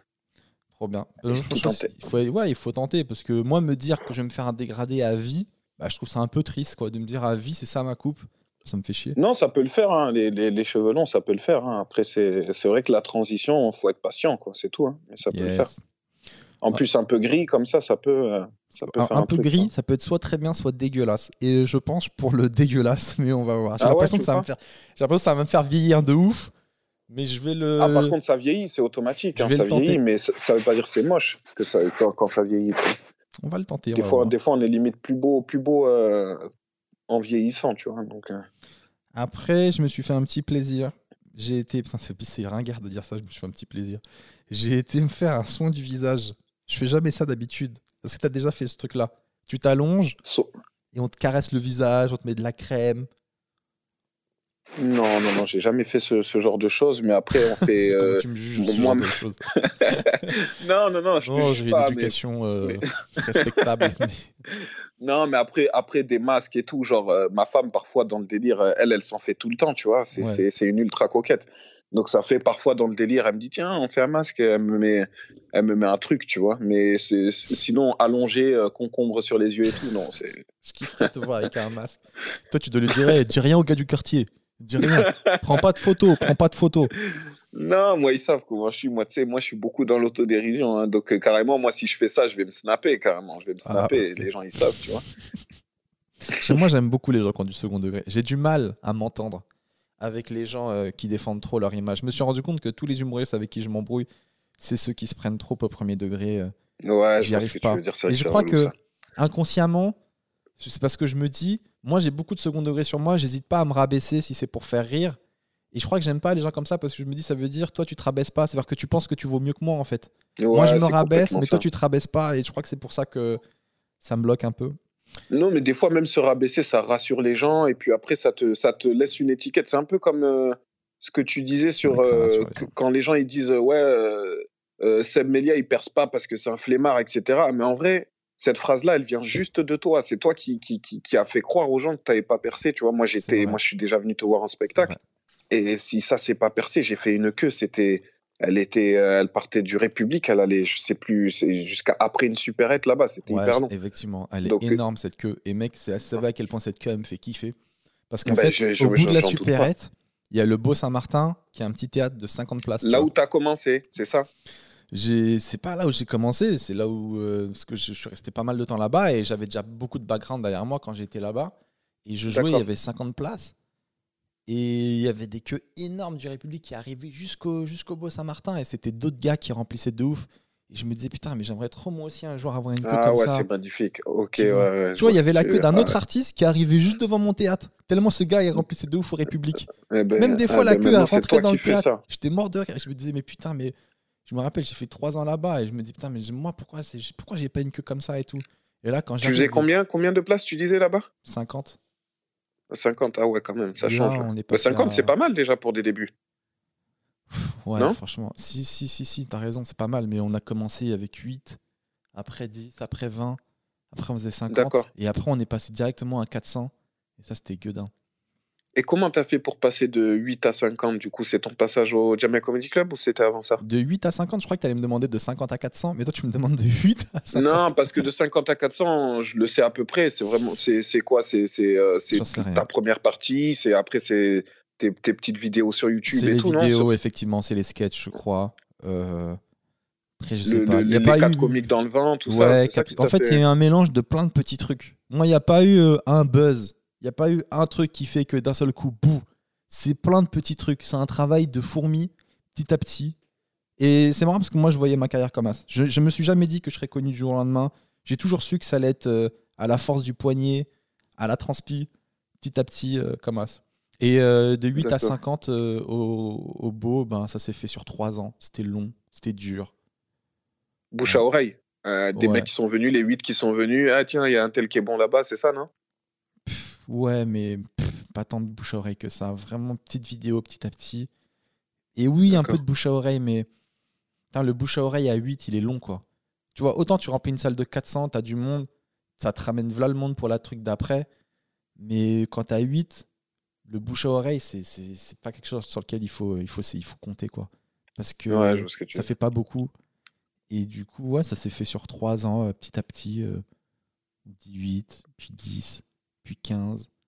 Au début, euh, puis après, des fois, on avait 20, mais sur les 20, il y avait genre euh, 10 payants et 10 invites. On a des, quand tu commences, tu mets des invites pour, euh, Ouais, pour forcément. avoir une salle Pour avec remplir un petit peu. Un petit peu, exactement. Je me rappelle, une fois, il y avait une meuf qui était venue euh, d'une grosse émission de télé, je crois que c'était C'est à vous, euh, une programmatrice et tout, qui vient et il y avait que 8 dans la salle. Et je me rappelle, et nous, on avait été trop cons, j'ai pas pensé, moi, à mettre des invites pour faire croire qu'on était blindés, tu vois. Du coup, Ah il y ouais. avait elle et 8. Donc, je m'en suis bien sorti, genre là, je m'étais donné à fond. Mais euh, c'était un passé, qu'est-ce que tu veux faire avec un gars qui a 8 personnes? Tu sais, tu veux, tu veux l'aider, mais là, il est trop dans la merde, le gars. Bah, Euh, je reviens sur mon petit masque. Donc, ouais, soin du visage, ça fait du bien. À la fin, hein, tu te sens rayonnant. Je dis, putain, mais vous m'avez mis quoi là? Et tu sais, à la fin, quand tu vas dans ce genre de truc, ils te montrent les crèmes qu'ils t'ont mis. Et euh, il m'avait mis un anti-cerne, mec, qui était trop stylé. Je dis, bah vas-y, je vais, je vais acheter cet anti-cerne là, parce qu'ils le vendent. Et euh, c'était D'accord. 58 euros. J'ai dit Ah ouais, 58 ça, euros pour la petite crème. Ouais, me dit, ouais.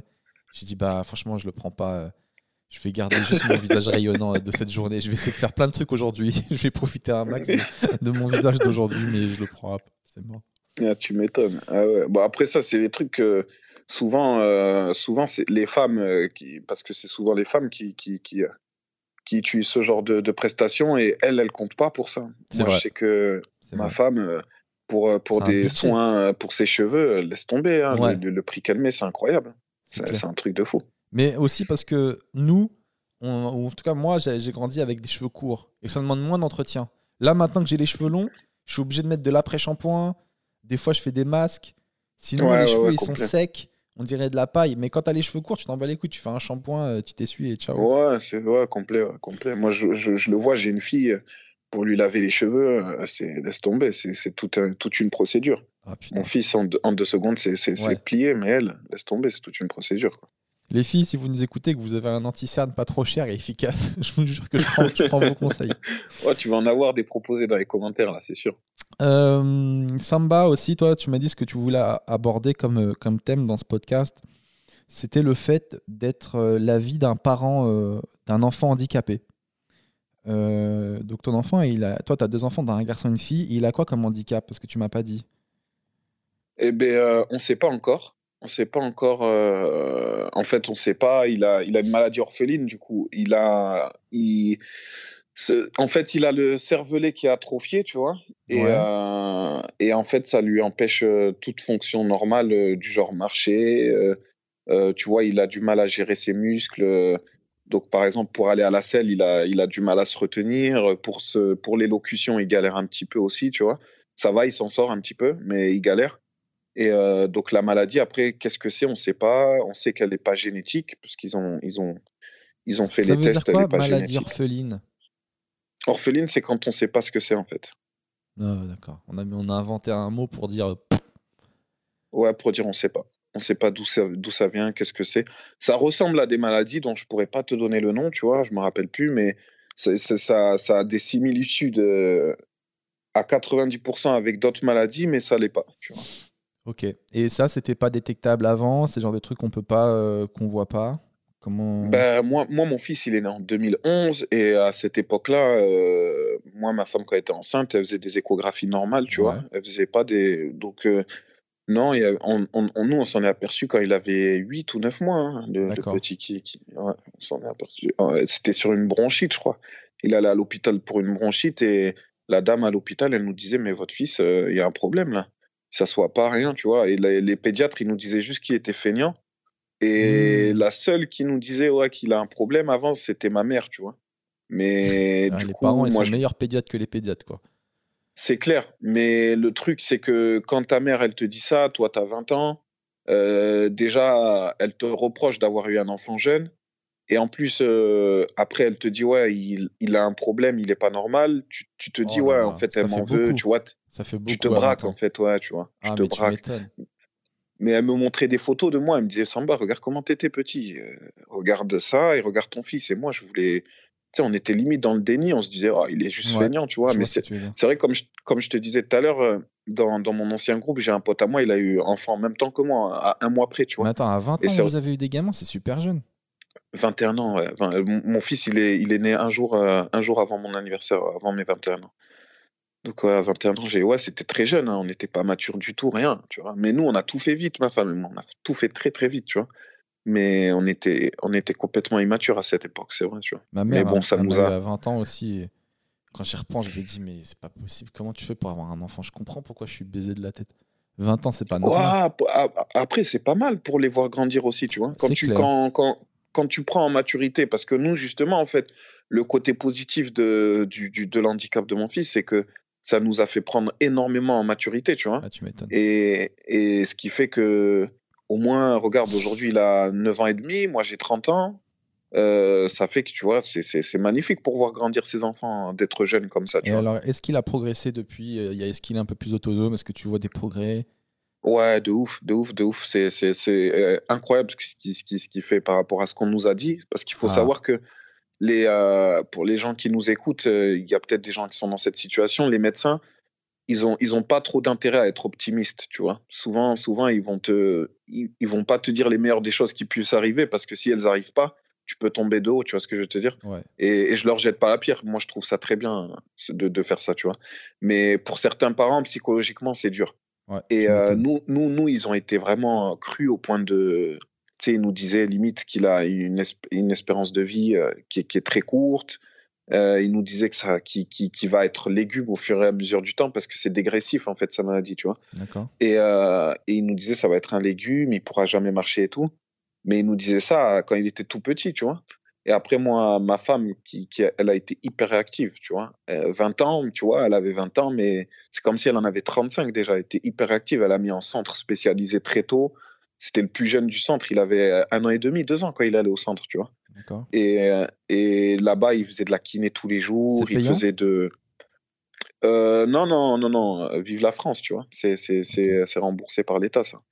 Mais, euh, mais après, ouais, il faisait, comment on appelle ça, tu sais, pour l'élocution, euh, l'orthophoniste. Ouais. Il faisait de l'orthophoniste, il a tout fait. Et puis, même avec nous à la maison, moi, moi j'ai le rôle un peu du, du méchant, tu vois. Je, je, suis très dur avec lui.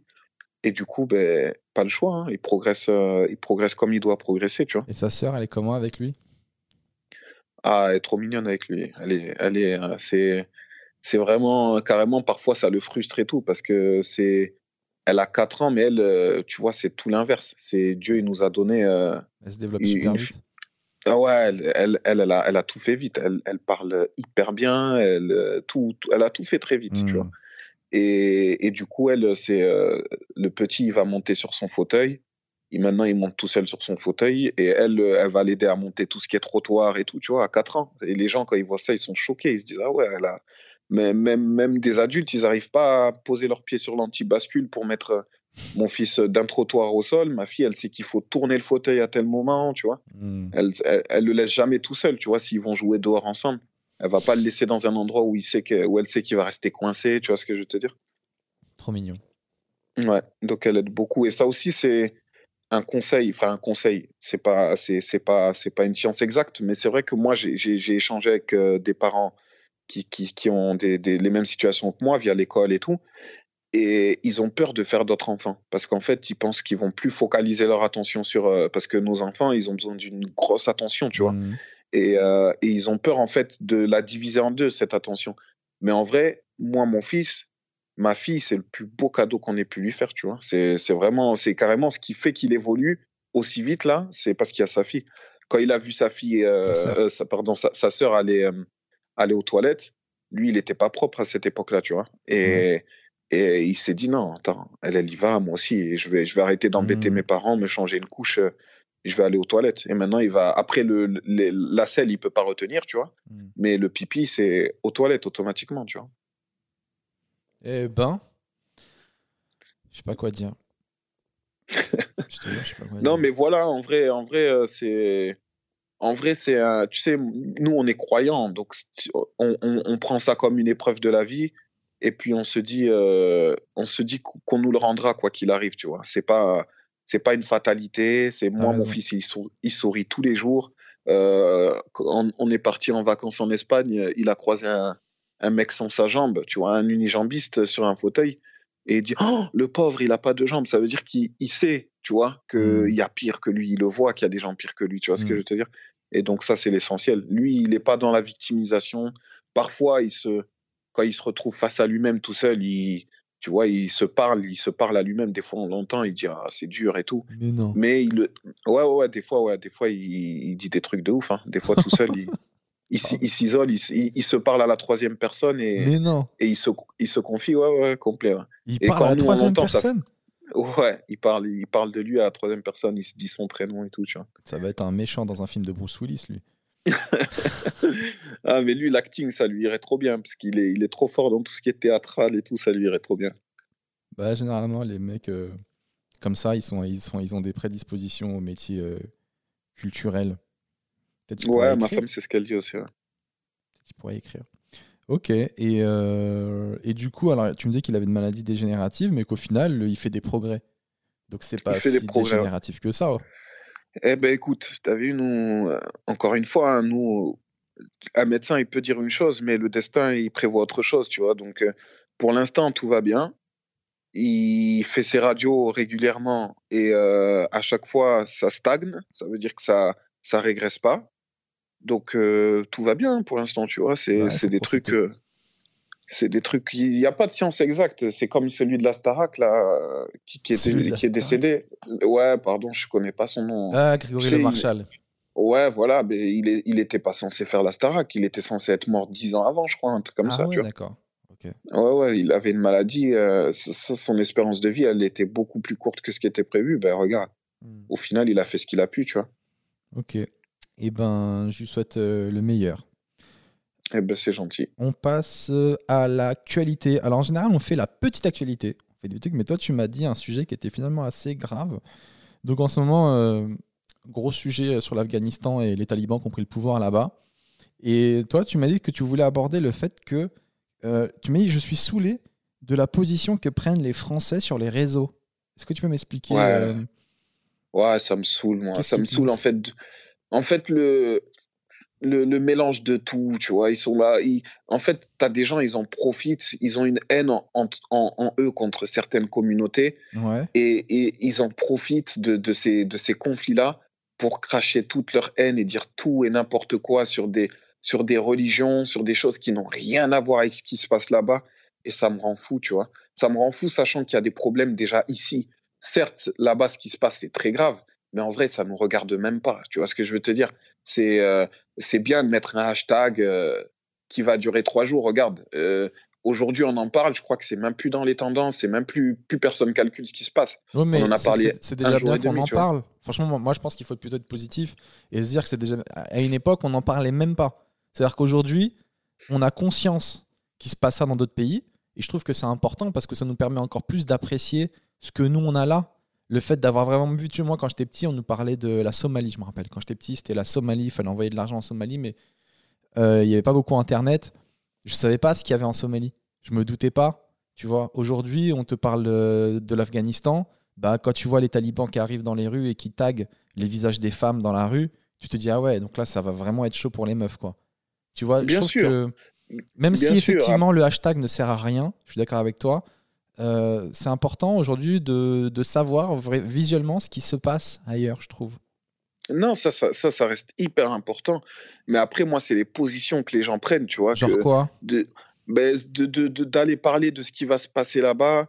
Euh, moi, j'ai vu des trucs du genre, euh, ouais, les, maintenant, euh, on va forcer les femmes à se voiler et euh, ça va venir en France. Tu sais, les gens, ils en ont profité. Ouais, ils vont venir en France, ça va être pareil ici.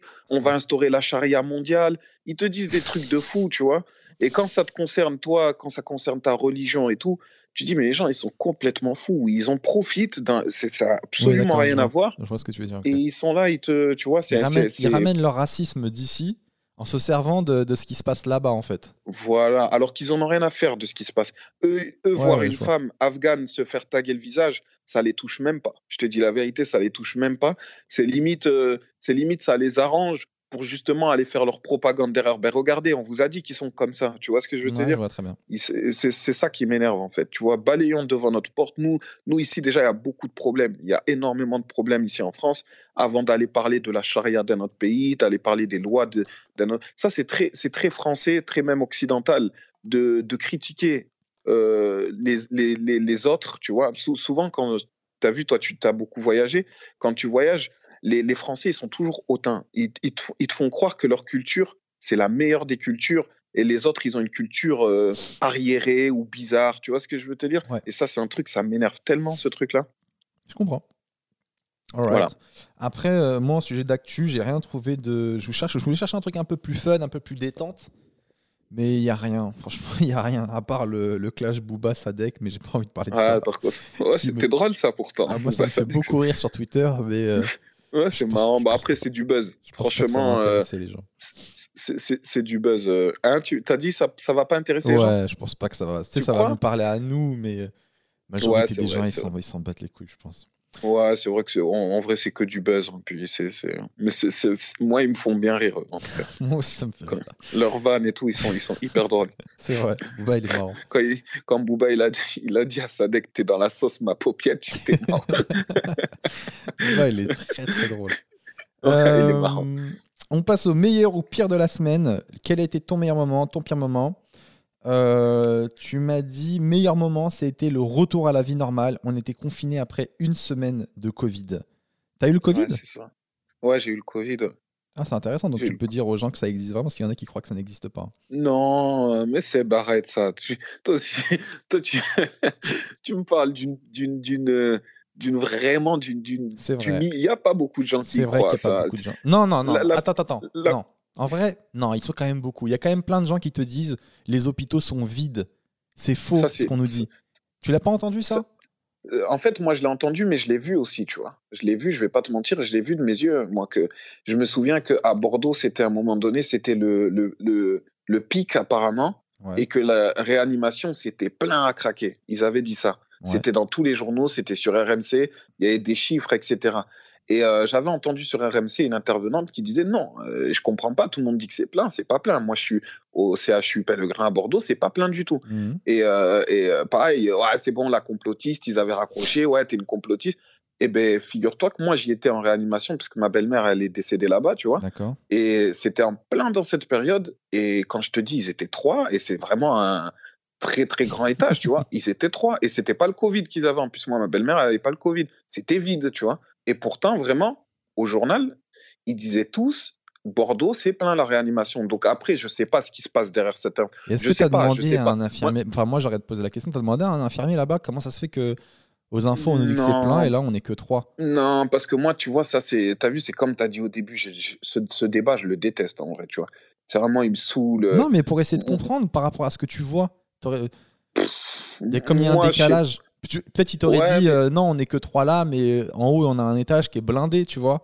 Tu vois ce que je veux dire? Ouais, ouais. Ça- se trouve, mais Excuse-moi, mais le ça se trouve, service t'as- réanimation. Ouais, Ta belle-mère, ils l'ont peut-être pas mis avec les gens qui ont le Covid aussi, si elle était fragile. Ah, nous, c'était l'étage normal. Je crois que c'était l'étage du Covid, hein, parce qu'il y avait écrit un étage euh, spécial Covid et tout. hein. C'était vraiment l'endroit, tu vois. Mais après, je sais pas. Après, euh, après t'as vu, moi, depuis que j'ai vu de toute façon la vidéo, euh, ouais, prends un ton catastrophé. Je me dis, est-ce que, est-ce qu'ils veulent pas aussi faire de la prévention en alertant un peu les gens, tu vois? Oui, Est-ce que les. Français, faut pas les faire un oui, peu peur oui, oui, oui, pour, qu'ils fassent les trucs qu'ils estiment eux être sûr. bien pour, euh, pour l'avenir de la France. Ben, c'est totalement ça. J'en totalement ça. conclus pas que c'est un complot, tu vois. Je me dis, voilà, c'est peut-être leur seul argument à dire. Bon, venez, on leur dit que tout le monde meurt. Peut-être que là, comme ça, ils vont comprendre qu'il faut faire quelque Ouais, chose. ouais, tu vois. ouais. Non, mais je pense qu'ils ont fait ça, c'est sûr et certain. Ils ont dit, vas-y, on, on va exagérer un peu le truc. Comme ça, ils vont Bah, comprendre. c'était le dernier recours, tu vois. Ouais, peut-être. hein. Et C'est en Martinique, c'est ce qui est en train de se faire. Mais la Martinique, ils se font massacrer parce qu'ils étaient contre la vaccination. Ouais, Euh. Ouais, ouais, ils le sont, ils le sont toujours un peu. Ils je le pense, sont toujours un peu et du coup, ils sont Ouais. totalement euh, là. C'est abusé, abusé ce qui leur arrive. Et euh, toi, tu as eu le Covid, c'était comment du coup? C'était dur ou euh, t'as vu ça comme une grosse Ouais, grippe? moi, moi, après, tu connais, je suis un homme. hein, ça veut dire que nous, quand on est malade, Ouais. on, on croit, on croit, on va mourir, tu vois. Ah, mais-. J'ai cru cru que t'allais me dire l'inverse. J'ai cru que t'allais me dire, quoi, je suis un homme? Moi, ça me fait pas grand chose, moi. Ah, barres, non, toi, tu non, non. mourir, On, on se dit la vérité ici, on ment pas, non. Nous, on a une gastro, on croit qu'on va mourir, c'est fini, tu vois. non, mais je l'ai eu, moi, je l'ai eu en même temps que ma femme, en fait. C'est vraiment le côté qui était relou. C'est que euh, je pense que ma femme me l'a refilé puisque je l'ai eu un jour après, Vous tu vois. étiez vacciné ou pas? Pas du tout, non. Non, non, bah, t'as bien compris au vu de mon discours que. mais euh, non, non, non, on n'est pas vacciné du tout. Mais c'est. euh, et justement, en plus, les, parce que les, les, tous ceux qui sont vaccinés autour de moi, ils m'ont dit Ah, mais tu vois, ils se frottaient les mains, limite. Tu vois, ils étaient contents. Ah, mais tu vois, fallait être vacciné. Mais, Ouais, attends, mais je, en je pense que. Non, ça aussi, c'est une vision qu'ont les non-vaccinés. Les gens, ils pensent qu'on se réjouit, mais. On se réjouit pas, bien évidemment, on n'est pas content, mais à un moment donné, quand tu préviens les gens, tu dis les gars, vaccinez-vous, vaccinez-vous, sinon vous allez l'avoir. Putain, mais petite parenthèse, au moment où on parle aujourd'hui, euh, là sur BFM en boucle, ils, font, ils ont fait un reportage, c'est un peu des bâtards, ils ont fait un reportage sur tous les gens qui ne se sont pas fait vacciner et qui ont eu le Covid et qui, et qui regrettent de ne pas s'être fait vacciner. C'est vraiment pour Ah, inciter ouais, tu, à la tu vaccination. vois, en, en fait, en fait, tu vois, pour, pour pas pour pas bloquer deux heures sur ce débat, en fait, ce qui est relou dans cette histoire, c'est moi, tu sais que je te le jure, c'est vrai, hein, c'est pas pour faire euh, pour pas me faire incendier sur les commentaires ou quoi. Je suis pas anti-vaccin ou pro-vaccin, j'en ai rien à faire. Chacun, t'as vu, c'est ton corps, c'est ton corps. Si, si t'as envie de te mettre un vaccin et que t'as pas peur de ce vaccin et que tu penses que c'est bien pour toi, fais-le. Mais va pas casser la tête à un mec qui lui il se dit, moi j'ai pas envie de le faire parce que j'ai un peu peur. Je me dis peut-être que dans 5 ans, 6 ans, je serai, je serai stérile, je sais pas. Mais par contre, je vais pas le faire. Mais je te promets, je vais pas te casser la tête parce que moi, je l'ai pas fait. Je vais pas te dire, ah, tu l'as fait, t'es un mouton. Mais toi, viens pas me dire, ah, tu l'as pas fait, ben t'es un idiot. Non, laisse-moi tranquille, fais Ouais, ce que tu veux. Moi, pas- je fais ce que je veux. Ouais, tu mais vois. Samba, ce que tu oublies, c'est que tu fais pas le vaccin, ok, tu veux pas le faire. Mais le problème, c'est que tu mets en danger les autres personnes qui sont peut-être fragiles, que tu pourras peut-être contaminer. Et ne dit-on pas que la liberté des uns s'arrête là où commence celle des autres Mais, mais en fait, après, après ça, peut-être que tu vas m'éclairer dessus. Moi, tu vois, je pars du principe que si une personne, elle se vaccine, elle est protégée. Donc moi, après, si je me vaccine pas, c'est mon problème, il me concerne que à moi. Ça, c'est une, une, une, grosse erreur de, des anti-vaccins. C'est de dire euh, pourquoi est-ce que vous avez peur si vous êtes vacciné? Ils disent tout ça. Pourquoi vous avez peur C'est ça. Mais parce que les anti-vaccins, je trouve, ils rentrent pas dans, dans, le, dans le détail. Ils prennent toujours que le gros. Le vaccin, il t'empêche de crever du coronavirus. Il t'empêche pas de l'avoir. Et il ralentit la transmission. Tu transmets deux fois moins. Là, si tu regardes tout à l'heure, je parlais du truc de BFM. Euh, bon, ce qui est un peu abusé, c'est que ça fait vraiment pub pour le vaccin. C'est abusé de diffuser des gens qui regrettent de ne pas s'être fait vacciner, etc. D'un autre côté, d'un autre côté, c'est vachement intéressant de voir euh, les témoignages des mecs qui sont en réel. Alors après, on peut être complotiste et dire non, en fait, c'est des comédiens, ils font semblant et tout. Moi, je crois pas qu'on est bon comédien à ce point-là. Mais franchement, il y a des gars, c'est l'image, elle est frappante, quoi. Il y a un mec. Mais ça, il l'avait mis il y a pas longtemps. Il dit franchement, moi, je voulais attendre de voir le vaccin, attendre de voir comment ça se passe. Et au final, je me retrouve là. Il y a un mec qui disait que lui, il n'était pas du tout pour le vaccin et sa femme, elle, s'était fait vacciner. Et ils l'ont tous les deux eu. Il dit sauf qu'elle, elle n'a pas fait de forme grave. Moi, j'ai failli mourir. Tous les jours, elle allumait un cierge pour WAM et tout. Et il dit j'ai pas beaucoup de regrets dans ma vie, mais si j'ai un regret, c'est de ne pas avoir fait ce vaccin. Ouais, mais tu, tu, tu, vois, c'est ça qui est un peu relou. ça fait vraiment pub pour le vaccin, mais en bah même temps. Moi, je trouve ça un peu totalement, chiant, totalement. Mais voyons le bon côté, c'est intéressant de voir ce, ce discours-là et il faut aussi l'entendre. Là, tu vois, moi, il y a une histoire qui m'a trop choqué et il y en a plusieurs comme ça. Euh, c'est un, un, anglais, un avocat, euh, Leslie Lawrenson, je dis avec l'accent. Et en fait, euh, ce gars-là, son histoire, elle a un peu fait le tour du monde parce qu'en gros, c'était totalement un anti-vaccin, contre et tout, mais vraiment un gros militant. Et il chope le Covid. Et, et, il est content d'avoir le Covid. Tu vois, le mec, il commence à faire des vidéos sur Facebook et il dit voilà, j'ai le Covid, je suis content parce que je vais enfin pouvoir développer mes propres anticorps, je vais pas me mettre cette merde dans le sang, etc. Vous allez voir qu'on peut tenir, si on a une bonne hygiène de vie, machin, on peut s'en sortir et tout. Dix jours après, il est mort, le gars. Il avait fait des vidéos sur Facebook, il est mort. Sa femme, elle est dégoûtée. Ses enfants, ils sont dégoûtés. Sa femme, elle a pris tout le monde. Elle est partie faire vacciner tout le monde. Il s'est peut-être fait assassiner par le gouvernement. Oui, voilà. Bah, après, à partir de là, on peut plus rien. peut plus rien. Mais franchement, je trouve que voilà. Mais je voulais pas relancer ce putain de débat. mais en tout cas, tu l'as eu. Tu t'en es sorti. Finalement, c'était comment? C'était fort? Nickel, nickel. En fait, c'était pas un truc de ouf pour moi. Bah, après, voilà, ne crois pas que je suis en train de faire euh, l'apologie du non-vaccin parce que je suis pas vacciné. C'était, moi, je dis juste que moi, j'ai ressenti, c'était pas un truc de ouf. J'ai vraiment, j'ai supporté la maladie. Moi, une gastro, pour moi, c'est largement pire que ça. Ce qui m'a vraiment saoulé, c'était les courbatures du début, tu vois. Ça, c'était relou. mal de tête. Mais par contre, ma femme, elle était très, très mal, tu vois. Ma femme, elle a une santé beaucoup plus fragile, très, très mmh. fragile même. Et elle, elle était vraiment mal euh, au début.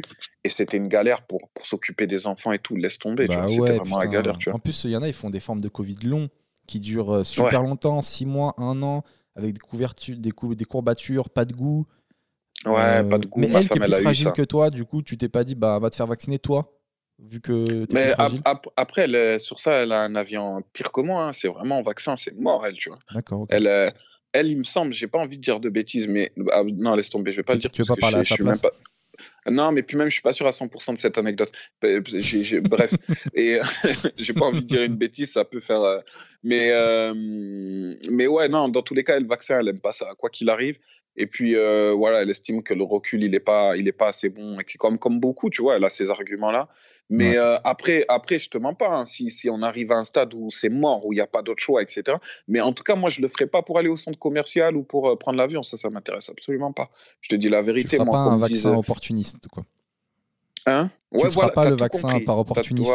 tu le feras, si jamais tu le fais, ça sera par conviction parce que tu en es convaincu, mais pas. Euh, voilà. Après, moi, les gens qui disent les effets secondaires, on les connaît pas, etc. Si tu attrapes le coronavirus, il y a quand même genre 20 personnes qui meurent par jour. Et là, on est en, on est en petit coronavirus, tu vois, on n'est pas en gros truc, en alerte. Fut un temps, il y avait 100 personnes, 500 personnes par jour. Là, on est à 20 qui meurent du Covid. Euh, ouais, c'est clair. Et les gens, ils veulent pas se faire vacciner parce qu'ils ont peur des effets secondaires. Juste, c'est quoi l'effet secondaire qui est plus grave que la mort?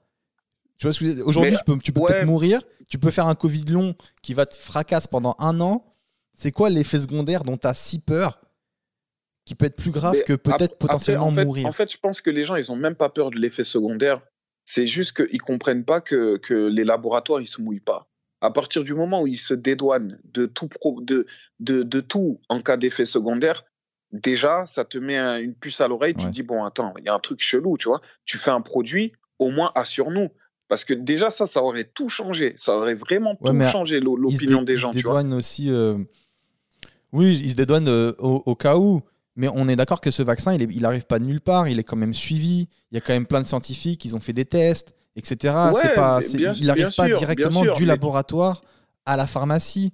Il y a eu quand même là les tests. Voilà les trucs. Et les gens ils te disent oui, mais la phase 3, elle n'est pas finie encore. Il est encore en stade expérimental et tout. Il y a 4 milliards de personnes dans le monde qui sont vaccinées. C'est quand même assez comme cobaye pour savoir euh, sont les mais Oui, mais pas, pas, sur le long terme. Ils sont vaccinés actuellement. Pas sur le long terme. On ne sait pas si dans, 5 ans, ils auront, s'ils seront pas sur, sur les 4 millions, s'il n'y en aura pas 2 millions de stériles, on n'en sait rien, tu vois. Totalement. Mais le Covid, il tue. C'est quand même l'effet secondaire ah, le plus grave, non? après, après, je vais dire un truc un peu grave, tu vois mais, mais à un moment donné, la mort, il faut savoir l'accepter aussi, tu vois. Ah, et, dans ce cas-là, on met plus de ceinture alors. On met plus de ceinture, on regarde plus à droite à gauche comme on Non, non, mais par contre, dans, par contre, dans ce cas-là, on va plus dans des voitures. Tu vois ce que je veux te dire? Si on, si on a vraiment peur de ça, c'est tu sais, des... après, j'ai pas envie de faire des comparaisons bêtes et idiotes, tu vois, mais je pense que l'alcool tue, la fumette tue, le, la drogue tue, les voitures mais Oui, mais c'est pour, ça qu'on a, c'est pour ça qu'on a que la drogue est interdite, c'est pour ça qu'on dit de pas conduire, de pas, pas boire pendant qu'on conduit. On met, on met plein de trucs pour se protéger de ça. Et là, le, le Covid tue, c'est pour ça qu'on invente un vaccin. Ouais, mais en fait, après, moi, je pense que le français, en fait, c'est pas une histoire d'anti-vaccin, d'anti, je sais pas quoi, c'est pas ça. C'est juste qu'à un moment donné, on en a marre d'être des marionnettes. Ça veut dire que moi, quand je dis marionnette, c'est pas aller dans le sens de, des, des médias ou quoi que ce soit. C'est juste, à un moment donné, moi, ils m'ont dit, ne sors plus de chez toi. Je t'ai écouté à la lettre. Tu vois, tu m'as puni. Tu m'as dit, tu sors plus dehors. Je t'ai dit, d'accord, il n'y a pas de souci, je vais plus dehors. Ensuite, tu me dis, et tes enfants, tu les mets plus à l'école, tu les laisses chez toi. D'accord, ok, c'était cool. On a passé des bons moments, on a fait des petites recettes ensemble et tout, c'était mignon, sympa. Après, bon, vas-y, tu vas ressortir, mais par contre, tu vas mettre un masque partout où tu vas. Et par contre, là-bas, tu vas avoir telle distance avec telle personne. Et par contre, quand tu voudras faire tes courses, tu vas faire la queue. Et par contre, tu devras rentrer à telle heure. À un moment donné, T'as vu, il faut que ça s'arrête. Et à chaque fois qu'on a fait un nouveau truc, à chaque fois on nous a dit c'est le seul moyen de revenir à la normale. Je suis pas sorti, tu m'as dit c'est le seul moyen de revenir à la normale. Non, mais je ressors, on revient pas à la normale. Mais à un moment donné, je, veux dire? je, vois très bien ce Donc que tu moi, le vaccin, qui me dit que ok, je me fais vacciner, mais qui me dit que ce vaccin, on va revenir à la normale? Après, on va nous dire bon, faites une troisième dose et vous reviendrez à la normale. Et puis dans un an, bon, laissez tomber, on vous reconfine et on retrouvera. Bah, c'est bon, après c'est illimité, tu vois ce que je veux te dire On s'arrête plus dans ce cas-là. Mais les gens, en fait, il faut, enfin, faut comprendre que les politiciens, personne ne lit dans l'avenir. en gros, tu dis j'en ai marre que vous me dites une décision, vous me dites que c'est bon. En fait, pour moi, ce, discours, je l'entends comme un enfant gâté, en fait. Vous m'avez dit c'est bon, c'est fini, pourquoi ça reprend? Les gens, ils te disent ben nous, on on, avise avec l'évolution de la maladie. Nous, les, politiciens, ils peuvent pas, euh, ceux qui nous gouvernent, ils peuvent pas savoir ce qui va se passer. Au début, on n'avait que les masques. On dit mettez les masques, ça va nous aider, parce qu'on n'avait rien d'autre. Maintenant, on a le vaccin, on dit prenez le vaccin, ça va nous aider. Et normalement, ça, doit, ça doit, faire, diminuer. Après, c'est illimité, ça. Tu peux pas dire aux gens, euh, dites-moi une dernière, euh, un dernier ordre, et après, c'est fini, on reprend notre vie. Mais ils peuvent pas savoir, personne peut lire dans l'avenir. Mais eux, ils en ont l'air sûrs quand ils nous le disent. Tu vois ce que je veux te dire? C'est moi carrément, tu sais, quand, quand on pouvait pas sortir lors du confinement, le premier, parce que après moi, j'ai plus rien respecté. C'est-à-dire, tu me fais un confinement, mais, mais, moi aussi, j'en avais marre. Comme à peu près tout le monde, hein, tu vois, quand il y avait la période des fêtes et tout, plus personne respectait. Hein. Les jours de l'an, tout le monde en faisait des sauvages et tout, rappelle-toi, tu vois. Mais premier confinement, je pense qu'on a, je j'ai pas envie de donner un chiffre au hasard, mais je pense qu'on était beaucoup, beaucoup, beaucoup à l'avoir respecté. Parce que les rues, euh, qui étaient pleines habituellement, elles étaient vides, tu vois. Et on a été sages, tu vois. Et après, on s'est senti comme des toutous un peu. C'est bon, vous avez été sages, je, vous laisse sortir une heure, tu vois. Et en fait, c'est, en fait, c'est cette forme-là que, que le gouvernement elle a prise de nous traiter comme des petits bébés qui, qui, qui, qui, fait qu'il y a des réticents. Parce qu'à un moment donné, eh ben, comme tu as dit, on est des enfants gâtés, mais on a grandi. Les enfants, ils sont devenus ados et ils se disent, ben non, c'est bon. Maintenant, ton truc là, euh, nous mettre ton vaccin, après tout ce que tu nous as fait, ton vaccin, tu nous le... En plus, le pire, c'est que le français, on est tellement bête un peu que le vaccin, au deuxième confinement, ils nous l'auraient proposé, on l'aurait tous pris. Bien sûr. Tu vois, on l'aurait, on l'aurait tous pris. Mais en fait, il est, tu vois, on dit qu'il est arrivé trop tôt, mais c'est limite, il est arrivé trop tard, en fait. Ouais, Parce qu'il est, il est arrivé à une période où on nous a donné trop du on coup, nous a tout mis monde trop de restrictions. et tout le monde veut pas le faire. Mais écoute, j'entends ce que tu dis. Euh, moi, écoute, moi, je suis quelqu'un de très basique. Il y a une maladie, il y a un vaccin, on met le vaccin. C'est pas plus compliqué que De ça. base, je suis 100% comme toi. De base, je suis En plus, je te complètement jure, comme on, toi. on voit de plus en plus d'exemples de gens qui, qui regrettent. Là, tu vois, je t'ai parlé de l'avocat tout à l'heure, de l'avocat anglais. Vous pouvez taper son nom, Leslie, je sais pas quoi. Lawrenson. Là, il y a pas longtemps, il y avait aussi un autre anglais, le pauvre. Et ça, mais après, j'avoue, c'est de la manipulation, c'est de la communication et tout. Mais le gars, il, a, il était anti-vaccin. Il avait 30 piges, il était un peu en, en obésité, il est mort, il a laissé 5 enfants derrière lui.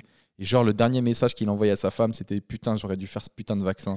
Donc, bien Ouais, évidemment, mais il le en- montrait partout. Ça fait en- très, en- ça fait très pub. Mais Exactement, parce que après, après, en vrai, moi, moi, je, je te, je te, je te jette pas la pierre, parce que toi, tu es quelqu'un qui veut que tout le monde se vaccine et tu veux qu'on reprenne tous notre vie normale, etc. Mais donc, forcément, toi, tu vois ce côté-là. Mais moi, je vais te parler des mecs que j'ai vu mourir du, du, euh, tu vois, sur, sur les internet, etc. Que qu'on voit mourir du vaccin, parce que mais il y moi, en a j'ai pas pas envie tant de faire ça. vacciner. Oui, il y en a qui meurent du vaccin. Mais il y en a quoi 10 Alors qu'il y, y a le même nombre, mais c'est par jour du Covid. En fait, il y a, il y a des, y a des risques au vaccin, c'est sûr. Mais ils sont tellement infimes comparés au risque du Covid qu'il faut juste prendre le truc. Et moi, je suis triste de voir que la désinformation tue, en fait. Vraiment, je suis triste quand je vois des, quand je vois des vieux de 70 ans. Non, Je- et, je fait, les ai vus hein, de ma vie, hein. je les ai vus de mes yeux, mais des gars où tu te dis, lui, il a le Covid, c'est sûr, il meurt. Et ben, il- le gars, il te dit, non, jamais je mettrai le vaccin dans mon corps, c'est sûr et tout, euh, jamais je mettrai cette merde. Mais ce Ouais, gars-là, il sait pas qu'il marche avec une canne, lui, il a le Covid, il canne. Ouais, mais Sans après, après, ça fait. ça- Ta blague a été pourrie, Mais sans jeu de mots, je- c'est après que je me suis rendu compte, mais c'était sans jeu de mots. Non, mais, mais en, en vrai, en vrai, en vrai. Putain, on vois, est retombé dans si le les- débat, je voulais même pas, ça me saoule. Ouais, Vas-y, dis, après, on passe à autre chose. je, je peux clôturer. en plus, c'est moi qui clôture, c'est hyper classe. Le, le, les, les infos, s'ils partiraient du principe que il y a des, anti-vaccins et il y a des pro-vaccins. Donc, ce qu'on va faire, on va faire plaisir à tout le monde. On va arrêter la propagande. On va arrêter d'appeler euh, le prêtre du Vatican ou je ne sais quoi qui va dire oui, euh, vaccinez-vous. Non.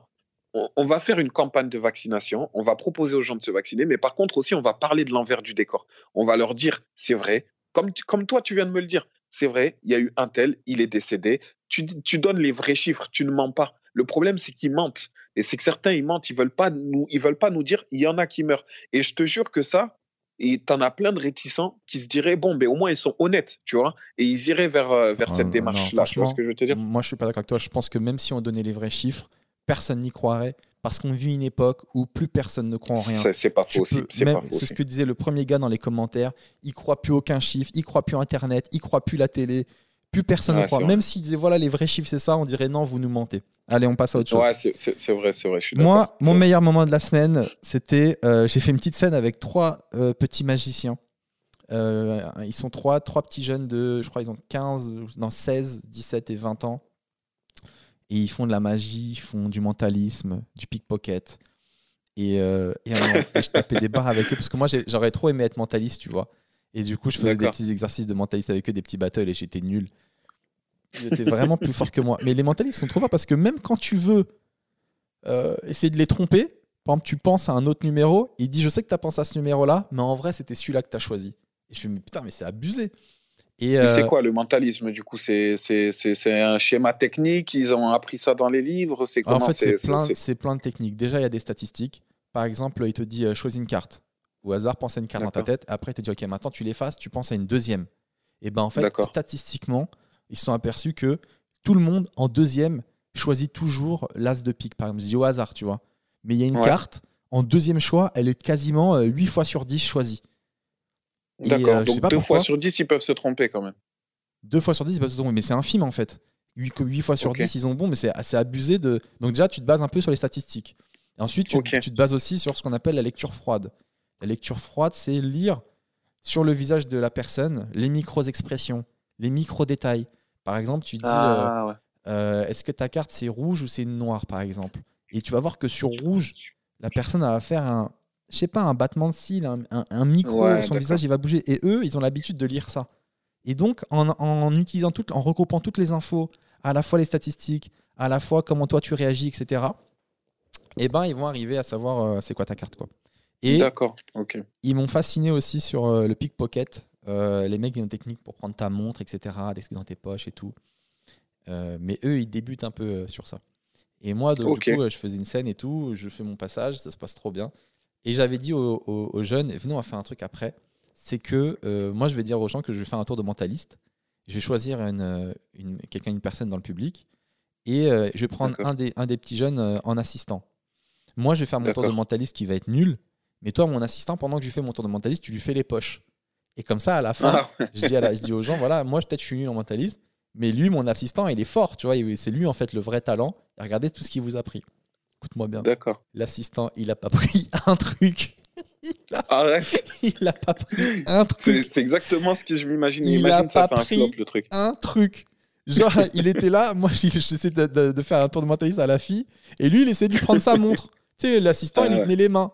Et à un moment, pendant le tour, elle lui dit, elle dit au gars, attends, excuse-moi, mais est-ce que ma montre te dérange? Parce que je vois que t'arrêtes pas de la toucher. Et lui, il dit, non, non, non, c'est bon, ça va. il a pas pris un truc. Et du coup, Ouais. c'était juste moi qui faisais un tour de mentaliste nul au premier degré. Il n'y a pas eu du tout le, le retournement à la fin pour dire, non, mais en fait, Ah, moi, donc je suis nul. C'était un vrai flop, quoi. C'était un vrai flop de A à Z. Mais c'était drôle. Ah, Et-. Pire moment de la semaine, tu m'as dit, on m'a vandalisé ma voiture pour la troisième fois dans ma résidence. Ça veut dire que quelqu'un t'en veut. vrai. On est d'accord que trois fois, c'est quelqu'un qui t'en veut. Ben, je sais pas. En tout cas, je cherche une raison de m'en vouloir. Il n'y en a aucune, tu vois. Il n'y en a aucune. Je calcule personne. Ici, je suis gentil avec tout le monde. Euh, ma femme, pareil. Mes enfants, je t'en parle même pas. Il n'y a aucune raison qu'on m'en veuille ici. Vraiment aucune.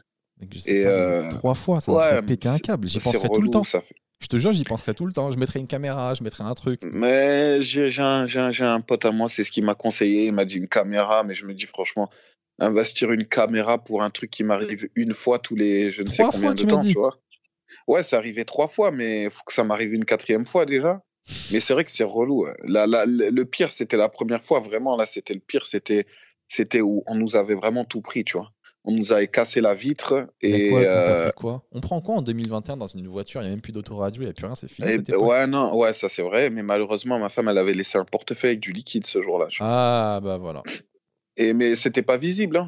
Ça veut dire que le mec, il a fouillé, quoi. Il a vraiment jeté tous les papiers par terre. Jusqu'à, tu sais, nous, on a la, la petite carte handicapée. Jusqu'à ça, il a jeté par terre. Donc, c'est vraiment des au gens. que ta femme a laissé du liquide. Ça se trouve, elle a parlé à quelqu'un, au coeffeur ou quoi. Non, bah moi, je laisse toujours du liquide dans ma voiture, dans la boîte à gants. Je sais pas, c'est un truc que j'aime bien. Tu me refais la couleur? Et l'autre, elle était là. Hmm, ok. Elle a Non, même pas, en plus. ça aurait pu, mais en vrai, même pas. Et les deux autres fois, ils ont pris quoi? Deux autres fois, la, euh, la deuxième fois, rien du tout. C'était euh, complètement gratuit. C'était juste euh, me péter euh, euh, un petit truc en plus de la poignée, mais qui m'a coûté quand même 25 balles, tu vois. C'est vraiment le, le truc où tu mets ta clé. Ils m'ont pété ça. Et en fait, euh, nous, c'est une voiture qui est grise, tu vois. Et, et le, le petit truc, je l'ai recommandé, 25 balles, mais il est noir.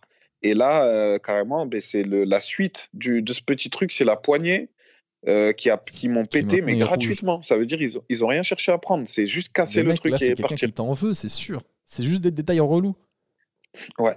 Putain, mais moi j'aurais Ah une ouais. caméra, je te jure. Moi j'aurais pété un câble. Pour moins que ça, je pète des câbles déjà. Donc, euh, Ah non, c'est relou. Non, la première fois, j'avais vraiment pété les plombs. Ça veut dire que j'étais en mode enquête. J'avais recherché des mecs, j'avais téléphoné des gens sur la ville où je suis là. J'ai téléphoné des soi-disant lascars de cette ville. ah ouais, t'as refait, appel à d'anciens contacts. Allô, nanan, c'est Sambastos. Oh, ah ouais, Samba, ouais, ouais, c'est je croyais que t'avais raccroché. Ouais, mais là j'ai une dernière mission. J'ai une dernière mission. J'ai une voiture. On cherche un gars. Il faut que je regarde le film euh, Nobody. Nobody, ouais, je regarderai. C'est quoi c'est sur ton Netflix C'est pas sur Netflix. euh, c'est sorti au cinéma il y a pas longtemps. euh, Là, tu dois le trouver peut-être sur internet. Et en gros, c'est un gars euh, qui, a une- qui mène une vie super banale et tout, tu vois. Super euh, bon père de famille, pas de problème et tout. Et un jour, il explose. Et en fait, on s'aperçoit que le gars, il est... en fait, son passé, c'est qu'avant, c'était un grand tueur et tout euh, pour le gouvernement. Et un jour, il y a un gars, il lui parle mal et euh, lui, il est censé cacher son passé, tu vois. Mais là, il explose. Et il tabasse tout un groupe dans un bus, tout un groupe de, de, de Kaira dans un. Dans Là, un tu nous as pas donné à l'avance le film que tu dois nous conseiller, là Euh, j'ai pas dit la fin, j'ai dit le début. Mais le début, ça, c'est dans la bande-annonce, donc euh, ça va. Là, je t'ai fait la bande-annonce. Mais t'inquiète, je t'ai pas spoilé, je t'ai pas spoilé la fin. Je regarderai ça. Et là, c'est Nobody. Allô, c'est Sam Bastos. Sam, tu m'en dois une, rappelle-toi et tout. Ok, mais c'est la dernière fois. Je te rends service. Ah, non. non. ils m'ont rendu fou la première fois. Attends, on te vole du liquide. En plus, je t'ai dit, tu vois une carte euh, avec la tête de mon fils et tout handicapé, tu jettes pas ça par terre. En ça. vrai, moi, la carte handicapée, je l'aurais pris parce que ça peut servir ça sur le... quand tu te gares et tout. Eh ben, tu sais quoi, ça, je vais passer un message là-dessus aussi. Faut pas faire ça. Faut vraiment, t'as vu les places handicapées, faut les laisser pour les personnes handicapées. Oh. Et, et c'est hyper important, Seb. Et, je- et après ça, je te jette pas la pierre non plus, je jette la pierre à personne, Ah, parce que écoute, moi-même, Je vais être honnête, je l'ai Hein. fait, mais c'est quand j'étais jeune. Je le fais plus aujourd'hui. moi-même, je le faisais. Surtout quand, quand par exemple, Bordeaux ou Paris, les villes comme ça, les grandes villes comme ça, pour se garer, c'est toute une galère. Euh, faut, faut... En plus, la carte handicapée, ça te, ça te, t'as pas besoin de payer, tu vois. Mais les places handicapées, elles sont forcément- toujours libres. Elles sont. te disent, ouais, mais, ouais, mais il, suffit qu'il y en ait, il suffit qu'il y en ait un qui arrive. Euh, la dernière fois, j'étais à la piscine euh, avec mon fils, tout ça, et, et les trois places handicapées, elles étaient prises. Et c'était pas des personnes handicapées. Quand je les ai vues sortir, j'étais énervé. Et eux-mêmes, quand ils m'ont vu, parce que je me suis garé sur un trottoir, quand ils ont vu, Ils ont vu que t'étais vu que j'étais en train de. Ah, Ouais, mais tu sais, il y en a, ils ont des handicaps qui se voient pas. hein. C'est ce que je disais avec Douli la dernière fois. Elle, elle, Oui, je me elle, elle a sa carte handicapée et des fois elle passe et les gens ils voient pas son handicap et du coup ils, cro- elle croient que c'est, ils pensent que c'est une escroc et tout. Mais des fois il y en a peut-être leur, leur handicap. Ouais, je me, sou- je, me sou- je me souviens de cette conversation et en fait, ben, ok, ça peut ne pas se voir, mais dans ce cas-là, est toujours ta carte. Mais quand tu ni la carte, ni, ni que c'est visible sur toi, Ouais. et- ça, ça fait un peu trop d'accumulation, tu vois. Ouais. Il y en a plein, plein des fois que, que je les ai je embrouillés un peu. je t'imagine leur trop, je t'imagine trop regarder mal. Toi t'es là, tu rentres dans ta voiture et t'as un grand Renoir là-bas vénère qui fait de la boxe. là. Non, mais tu, Tu sais que c'est- ma femme qui est plus comme ça que moi. hein. Moi, je- moi à la limite, je m'en fous un peu. Mais il y a, des- il y a des gens que, que des fois, je leur ai fait le reproche et qu'ils m'ont sorti Ouais, mais qu'est-ce que t'en sais Euh, Moi, j'ai j'ai un problème euh, au poumon, je sais pas quoi. Ouais, mais mec, t'as vu, il y a qu'une place. Euh, t'as un problème au poumon. Mais dans ce cas-là, tu dis, bah, faire- tu dis bah monte ta carte alors. Non, mais. simplement. en- en- ouais, complètement. Sans, déjà. sans- pas besoin mais- que tu racontes ta vie, ta maladie et tout. Juste monte ta carte. T'as- Tu veux te garer Ouais, là, mais- monte ta carte. Mais puis, puis même, en vrai de vrai, franchement, moi personnellement, si tu as tes deux bras, deux jambes, tu peux marcher. Euh, même ton, ton handicap, s'il n'est pas visible et que vraiment ça, ça te fait rien de marcher, que en fait, la place handicapée, c'est juste un avantage pour toi, laisse-la, tu vois. Le mieux, c'est laisse-la, sauf si vraiment tu es en ville et tout, tu veux pas payer, bon, vas-y, d'accord. Mais en vrai, laisse-la. Dis-toi qu'il y a quelqu'un qui vraiment qui va devoir ouvrir ses portes très très grand parce qu'il a son Mm. fauteuil à faire passer et tout. Et lui, c'est plus important que toi qui marche très très bien et qui peut y aller, tu vois. Moi, je pense ça parce que voilà, je suis dans cette situation-là, mais en vrai, chacun vrai. fait ce qu'il veut. Mais après, faut pas s'étonner si si, euh, S'il y a des bagarres. si, si, si- ah, si le mec il Ah, vient le gars, je l'ai vraiment rendu handicapé après. Après, il pouvait l'utiliser la place. je l'ai vraiment. Là, je lui ai dit, tu vois, là, t'as plus besoin de carte. Là, tu peux te garer. Non, mais ça c'est des. Mais c'était un point. C'est bien que tu l'aies que t'en aies parlé. Comme ça, si ça peut aussi euh, voilà parler à, Et à certains. Carrément, il y a, il y a il y a juste un dernier truc. Il y a du business de cartes handicapées qui Ah, se fait sur euh, sur, sur pas. Snap et tout. Ça Les gens ils en vendent de ça. Ça m'étonne pas, mais surtout dans des villes comme Paris, des villes de merde, là, où t'as plus de place pour te garer. Et qui, et Exactement. qui te proposent pas de solution. Et nous, on est plein, on est nombreux à être des banlieusards, à devoir Ouais. travailler sur Paris. euh, et on peut pas tous prendre le RER. Et on n'a juste pas envie de prendre le RER. Donc propose-nous autre chose. Propose-nous, je sais pas, des métros propres. Propose-nous des, peut-être des, des grands parkings à l'entrée de la ville. Comme ça, on se C'est ça à que j'allais l'entrée. dire. Vous avez pas des gros parkings souterrains et tout. Nous à Bordeaux quand même, on a pas mal de parkings souterrains. Amsterdam, de- mec, à Amsterdam, tu rentres à l'entrée de la ville, il y a des immenses parkings. Et une fois que tu te gares là, tu peux prendre les transports et tout tranquille. Plein de Ouais, solutions. voilà, tout. Mais nous, ils nous proposent rien, mon gars. On est juste dans la merde, Ouais. on se tape des bouchons. Je, la, je la déteste. Et, Ouais, euh, après Paris c'est réputé pour ça. hein. Paris du coup, franchement euh, c'est une pour ville. ça, euh, les gens, ils pètent des câbles et tout, ils carottent des, des cartes handicapées parce qu'on n'en Ouais, on en peut plus. Et je voulais Ouais, savoir, est-ce que des fois, tu as des regards sur ton enfant handicapé dans la rue, des trucs comme ça, des trucs qui te vénèrent? Ah, ouais, les enfants, c'est les enfants. C'est pas les, les adultes, non, tu vois. Bah ouais, Mais les enfants, les enfants, ils bug un peu et ça, ma femme, ça l'énerve euh, Ouais. Mais vraiment en même temps, on peut pas leur en vouloir, ils sont jeunes et tout. C'est clair, mais t'as vraiment des regards un peu trop insistants. À un moment donné, tourne la tête, tu vois, t'es relou là. Même si t'es jeune, à un moment donné. Et puis même les, les parents, tu vois, moi, moi, je suis, je suis, moi, moi-même ma fille, hein, ma fille euh, qui, qui est habituée avec son frère, quand elle va voir quelqu'un d'handicapé, elle va dire, quand je t'ai dit, quand ils ont vu l'unijambiste, euh, ma fille a dit, hé, regarde, il a pas de jambes, en pointant du doigt. Bon, ça encore. Euh, tu vois, plein, il y en a plein qui voient mon fils et regarde, il est en fauteuil. C'est pas très très grave, tu vois. Mais, mais bon, quand, quand ça fixe du regard et que ça lâche plus, ouais, c'est euh, un peu chiant. Après, une fois, ça m'est arrivé, ouais, vraiment que j'étais à la caisse d'un magasin et mon fils, avec son pied, tu sais, il a des petits spasmes. Il a touché euh, une dame qui était devant moi et elle a regardé vraiment avec un grand dégoût, tu vois. Mais vraiment du dégoût. Oh C'était. Et ça, ça m'a je l'avais, je l'avais repris la meuf un peu, tu vois. Je, lui ai dit, euh, il, vous inquiétez pas, il contamine pas. Ouais. Et elle m'a chippé, tu vois. elle m'a chippé, elle. est partie après. C'était dans Renoir, c'est obligé du coup. je voulais pas le dire. Bah, tu dis elle m'a chippé, tu crois qu'on a imaginé qui? Ouais, tu vois. Après, euh. après, après, euh, culturellement, chez les Renois aussi, le handicap, c'est quelque chose de compliqué, tu vois. Ah ouais? Ouais, ouais en Afrique, c'est en Afrique, c'est un peu compliqué, malheureusement. Ok. Allez, on passe au. Donc, Pierre Moment, tu m'as dit vandaliser. On passe au petit détail relou. Euh, petit détail relou. Moi, qu'est-ce que j'ai? Insomnie en ce moment. Euh, ah, ça, c'est moche, ça. C'est pour ça, en plus, j'ai des cernes, j'ai des yeux éclatés. Je suis. Euh, oh là là, j'arrive pas à dormir. Mais tu bosses le soir, toi Ouais, mais c'est même pas une question de bosser, c'est une question de rythme. J'ai un rythme décalé. Et après, souvent, quand je me allonge, mon cerveau, il réfléchit à des angoisses, à des problèmes. Des fois, je dis que je, je vais sur Internet et j'essaie de résoudre des problèmes que je n'ai pas. Par exemple, je me dis, imagine un jour j'ai une maison et j'ai pas de garage, donc je suis en train de regarder comment on construit un garage. Donc il faut ah faire une demande à la mairie. Et ensuite, il y a deux types de garages que tu peux construire, soit en parpaing, ou soit maintenant ils font des garages en bois que tu commandes et que tu prémontes. Donc je ah regarde, est-ce que, je, est que je peux prémonter mon garage? Est-ce que j'ai les compétences? Et du coup, il faut être deux, il faut avoir un maillet en plastique pour pas abîmer le bois. Et euh, ça coûte moins cher, mais d'un autre côté, avec les années, le bois, ça vit, ça bouge, etc. Mais en même temps, c'est un truc que tu veux pas faire de base. C'est juste tu te renseignes. Voilà. Et après, je me dis, mais le bois, c'est mal isolé l'hiver. Est-ce que je peux coller du BA13 pour, euh, pour isoler l'intérieur de mon garage Et je suis comme et je suis en train de résoudre un problème. J'habite en appartement. Donc, je suis en train d'essayer de voir comment je peux construire mon futur garage plus tard. J'avoue, c'est un peu chelou. Ah, après, peut-être que tu es à la quête de savoir, tu vois. Peut-être que. Non, j'ai des angoisses. Et en fait, Internet me permet de combler mon angoisse parce que ça m'apporte des réponses.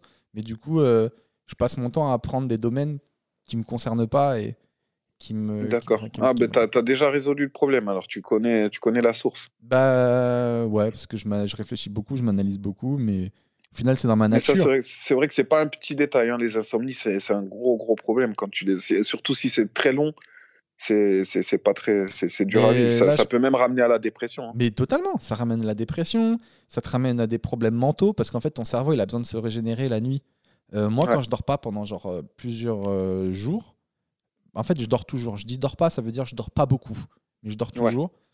ben, j'ai des crises d'angoisse, de parano. Et là, je dis putain, je, je crois, je, je, pense que c'est dans ma tête et qu'il faut juste que je dorme en fait. Des fois, j'ai l'impression que tout le monde me déteste. Mais je dis en fait, non, c'est pas que tout le monde me déteste, c'est juste qu'il faut que je dorme. Et après, quand je dors, là, je sais qu'il y a vraiment une personne qui me déteste, mais pas tout le monde. c'est que lui en fait. Mais en plus, toi, tu as, un métier où tu es hyper exposé. Donc, euh, tu dois avoir euh, des fans et à l'inverse, tu dois avoir beaucoup de haters. Et ça, est-ce que ça te. Ça... Moi, je sais qu'à un moment donné, j'ai eu un restaurant, tu vois. Et, euh, et à chaque fois que j'avais un mauvais commentaire, même si j'en avais 10 de bons, un mauvais commentaire, c'était mort, je pouvais plus dormir. Mais vraiment, mmh, pendant 2-3 jours, je pouvais plus dormir, boule au ventre, tout. Mmh. Ah ouais Non, non, moi, ça va, ça me ça me touche pas en fait. Euh, quelqu'un me dit t'es pas marrant, je dis bah c'est les goûts et les couleurs, euh, j'aurais dû plus travailler. Euh. Ce qui Mais si tu fais un spectacle, un flop par exemple, ouais, maintenant il est rodé ton spectacle, tu me dis. Non, il n'y a plus trop de flop, il y a plus trop de trucs comme ça. non, non, ça m'arrive plus trop. Non, ce qui m'énerve, c'est les commentaires des gens, à la limite, qui se. En fait, moi, ce qui m'énerve en général, c'est les gens qui, qui parlent d'un savoir dont ils n'ont pas. Tu vois, quelqu'un qui n'est pas expert dans un domaine ou qui, qui a très peu de connaissances, mais qui t'en parle comme s'il maîtrisait ce domaine. De manière générale, c'est des choses qui m'énervent. Parce que moi, je suis, le genre de gars à aller me renseigner. Je suis le genre de gars à pas parler si je connais pas. et, euh, et, ça m'énerve les gens qui, se, qui font genre qu'ils connaissent et qu'ils connaissent pas. Et donc, du coup, souvent, j'ai des commentaires de gens, on a l'impression c'est des experts du stand-up.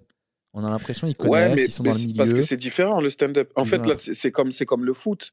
C'est comme euh, ouais, euh, si je te dis euh, ouais, Messi, je le trouve, je le trouve nul. Bon, personne dira ça. Mais le, je suis qui pour dire ça Moi, j'ai joué au Racing Club de Bordeaux. c'est comme si tu me disais ça, en gros. Tu vois ce que je veux non, mais parce qu'il y en a, ça va plus loin que ça. C'est pas genre lui, il Ah, est il te nul. parle de technique. C'est lui, voilà. C'est lui, il est nul. Ah oui, ouais. parce ouais. qu'en fait, il travaille pas, il a trop focus sur si, il a pas fait, il a pas assez fait ça. Mais tu sais que j'ai vu un commentaire comme ça récemment en Mais plus. Là, très récemment, j'ai vu. euh, Qu'est-ce que t'en sais. Il dit ouais, Seb, il travaille pas assez, mais t'es un malade, doute. Qu'est-ce que c'est exactement ça que j'ai vu en plus. J'ai vu, il est feignant, tout ça. J'ai vu ce commentaire-là. Pourquoi il perce pas Je l'ai vu, je l'ai lu. Ces gens-là, ils ont la réponse, ils sont dedans et tout, ils, ils y connaissent rien. Ils me disent ouais, Seb, il a pas, il a, il a pas fait assez de spectacles. Il a fait Ouais, non, mais en fait, en fait, ça, C'est- un peu de ta faute parce que, en fait, toi, t'es dans, t'es dans, euh, comment, je crois que ça s'appelle story, storytelling, c'est ça qu'on appelle, on appelle ça comme ça. Et donc, en fait, nous, tu nous donnes l'impression de te connaître par cœur. Tu vois ce que je veux te dire? Et, et parfois, tu, tu te valorises pas forcément, comme je t'ai Ouais, dit c'est tout vrai, à l'heure. Des fois, tu vas nous dire, ouais, j'ai pas percé. Ouais, par exemple, je me souviens, à l'époque euh, du début des podcasts, t'étais pas régulier, mais c'est toi qui nous l'as dit. Ouais, vrai, par contre, moi, les gars, je suis pareil. En fait, tu nous mets te- tellement en avant tes défauts qu'il y en a, ils se permettent de les prendre vrai. et de faire comme si. euh, alors que, en fait, c'est juste toi qui nous l'as dit. Tu vois ce que je veux te dire? C'est pas. Et, puis des fois, il y a- y y des fois, il y a des vérités que je dis qui sont valables sur le moment, mais qui le sont plus après. Ouais, Euh, voilà. par exemple, quand je dis ouais, les podcasts, on les écoute pas, etc. Ça m'est déjà arrivé de dire ça dans un podcast, et après, j'en dis ah ouais, bah regarde, il a fait un million. Euh, Oui, ouais, ouais, complètement. parce- Même euh, moi, le, le, le terme j'ai pas percé, j'ai vraiment, c'est le truc.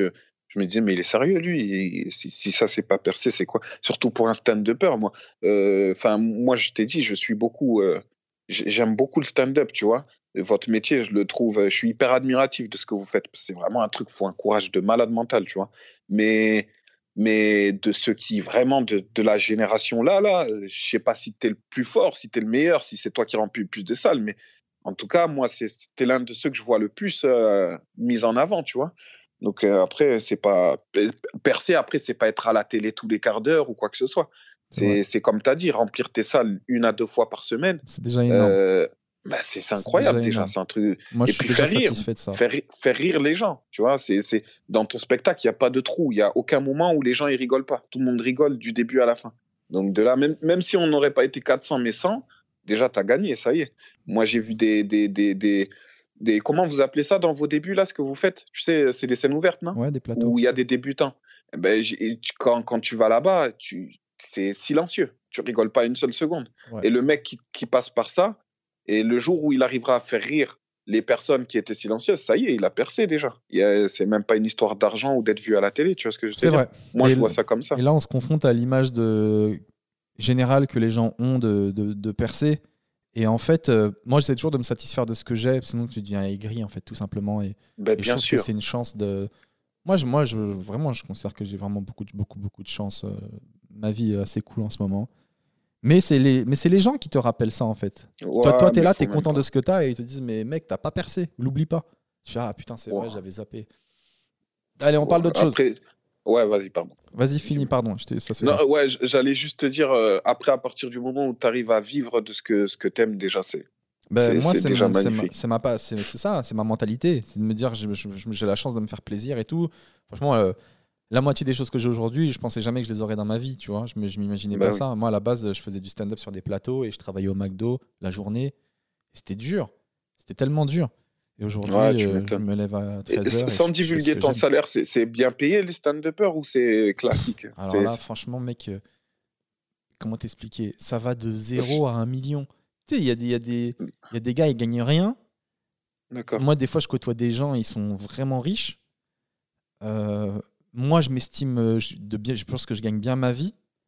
Bah, surtout de, de là d'où je viens. Du, je me rappelle Ouais. du McDo de, de cette époque-là et tout. Donc, je pense que là, je me, je me sens très bien loti.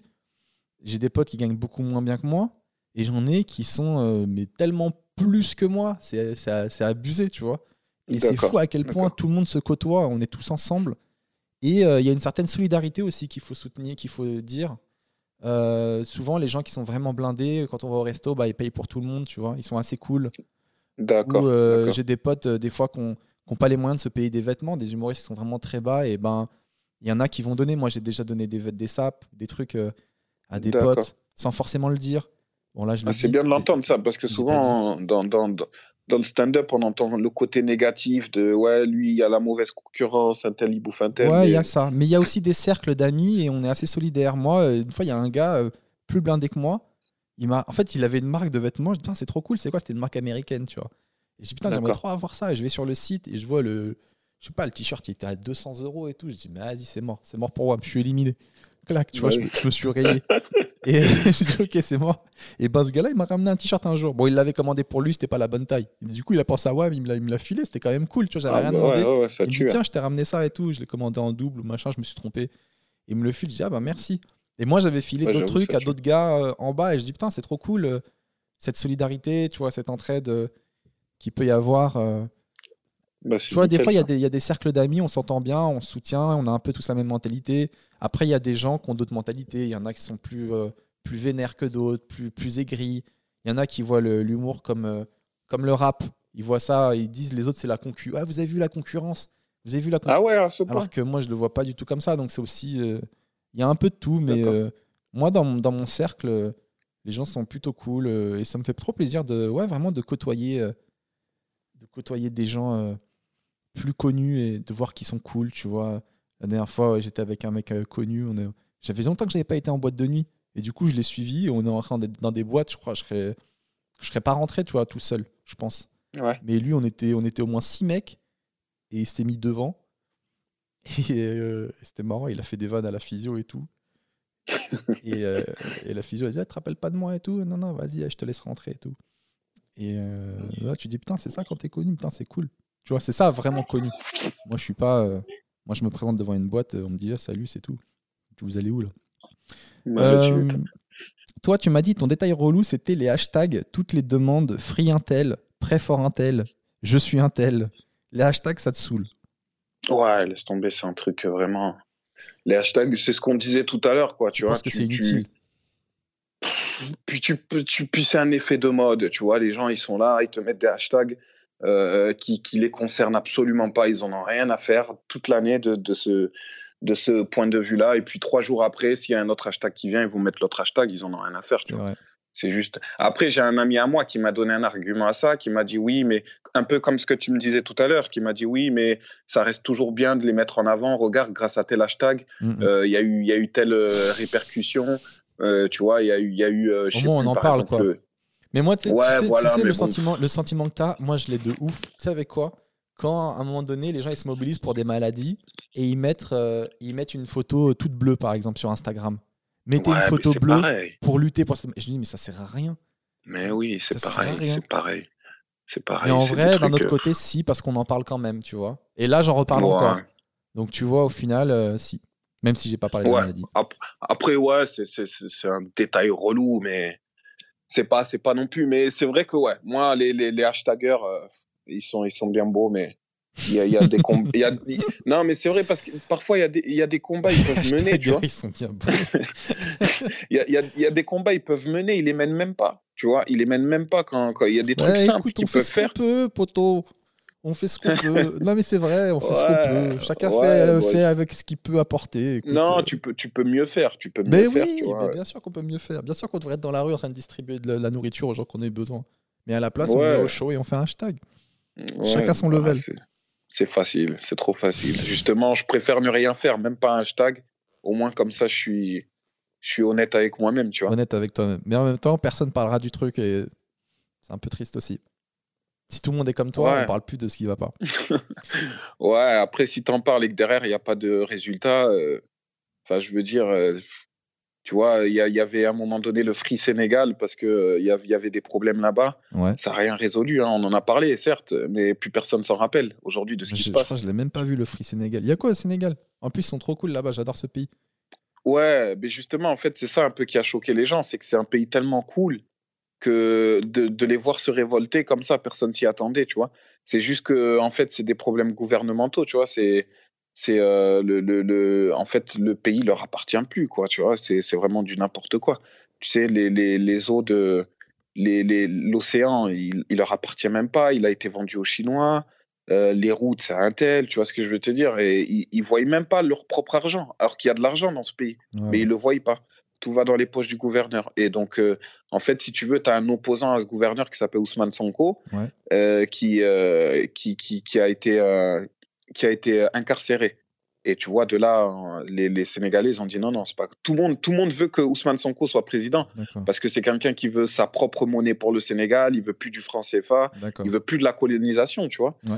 Euh, il veut plus des Chinois, etc. Et du coup, euh, du coup, il a été emprisonné suite à une manifestation, tu vois. Et de là, ils ont pété les plombs, les c'est un. Ils bah, un opposant qui a été emprisonné, quoi. Comme dans voilà, ils beaucoup ont de dit on pays, on euh, n'est pas une dictature, tu vois. comme en ils ont pété les comme, euh, comme un peu partout.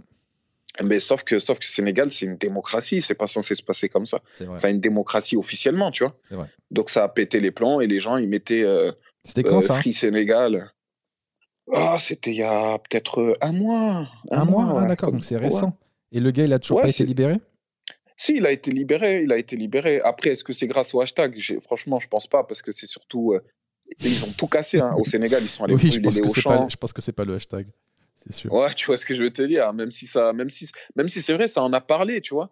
Mais moi, par exemple, je voyais des Sénégalais mettre ça, tu vois. Enfin, des Sénégalais comme moi, c'est-à-dire des Ah oui, Français d'origine mais les mecs qui sénégalaise. sont en France, que tu veux qu'ils fassent Tu veux qu'ils prennent l'avion, ils aient tout cassé un Auchan et après ils rentrent Mais, mais vote déjà. Parce que quand tu leur demandes est-ce que tu as déjà voté dans ta vie, ils, ils ont même pas la nationalité sénégalaise pour aller voter. Donc pourquoi tu mets un hashtag alors que tu n'as même pas été voté pour, pour un peuple que tu dis en faire partie? Va voter. Ousmane Sonko, ça fait des années, il est là, va voter pour lui. Au lieu de. Enfin, désolé, je fais un peu de, Non, de politique alors mais que je- c'est- c'est- il n'y a pas lieu d'être, tu vois. Si, si, il y a lieu d'être, on peut parler de tout, il n'y a aucun souci. Mais en même temps, euh, euh, va voter dans un pays où on emprisonne un opposant politique. Est-ce que le vote a vraiment un Mais poids au ju- final? justement, justement, on veut voter contre, contre cette personne qui fait des trucs comme ça. Tu Oui, mais est-ce qu'il va dire pas bourrer Le les seul urnes moyen, c'est ça. Est-ce qu'il va pas tricher? Déjà on, sait qu'il va, on sait qu'il va tricher, mais toi, pars avec cette intention-là déjà, tu vois. Montre, déjà, prouve-nous, parce que en fait, si, comme tu as dit, si tout le monde reste chez soi, comment on va prouver qu'il triche? Alors que si on est, on est, euh, par exemple, à la préfecture de Bordeaux, on est 300 à aller voter Ousmane Sonko, là-bas ils sont tant, là-bas ils sont tant, et à la fin on voit 99% pour Macky Sall. On va dire, attends, là il y a un problème. Hmm. À Bordeaux, on a tous voté. À Mantes-la-Jolie, ils ont voté. Là-bas, ils ont voté. Et, et c'est Macky Sall, 99%. Nous, on n'était pas 1% déjà juste ici à Bordeaux. Tu vois, on va le voir. Mais si tu restes chez toi, euh, forcément, on se dira, bon, peut-être tout le monde a fait comme moi et resté chez soi en se disant, bon, c'est Mm. un tricheur quoi qu'il arrive, tu vois. Quelle sagesse de la part de Sam Bastos. Comment un homme avec un nom comme ça peut être si sage? Sam Bastos. La Non, moi, je résurrection. Samba, moi. Samba Ah ouais. Euh, On passe à la recommandation du héros. Euh, est-ce que tu, je t'avais demandé, est-ce que tu as euh, un livre, une série, n'importe quoi que tu pourrais recommander aux, aux gens qui nous écoutent? Tu m'as dit une série Netflix qui s'appelle Good Girl. Je ne Ouais. connais pas. Est-ce que tu peux m'en parler? Ouah, en fait, Good Girl, ça fait longtemps que j'ai pas regardé. Mais euh, ouais, c'est une série, elle est lourde. Déjà, faut pas trop se fier au nom, tu vois. Parce que euh, beaucoup, ils pensent que c'est une série qui est dirigée que pour les filles et tout. Pas Ouais. du tout. C'est une très, très bonne série. En fait, euh, si tu veux, c'est trois, trois femmes qui, euh, qui sont toutes dans la précarité. À la base, elles sont bien, mais t'en as une qui subit un divorce, une autre qui a des problèmes, sa fille a des problèmes de santé, une autre qui a des problèmes de garde avec son enfant, etc. Et euh, du coup, euh, financièrement, elles sont toutes dans le pétrin. Et, euh, et en fait, parmi les trois, il y en a une qui travaille dans une grande surface, tu vois, je spoile pas, t'inquiète pas. Il y en a une qui travaille dans une grande surface et elle dit, ben, venez me braquer, tu vois, et moi, je vous passe l'argent de la caisse, tu vois. Et, euh, et en gros, ça part de ça. Et sauf que l'argent, encore une fois, je spoile pas parce que c'est dans le premier épisode, ça.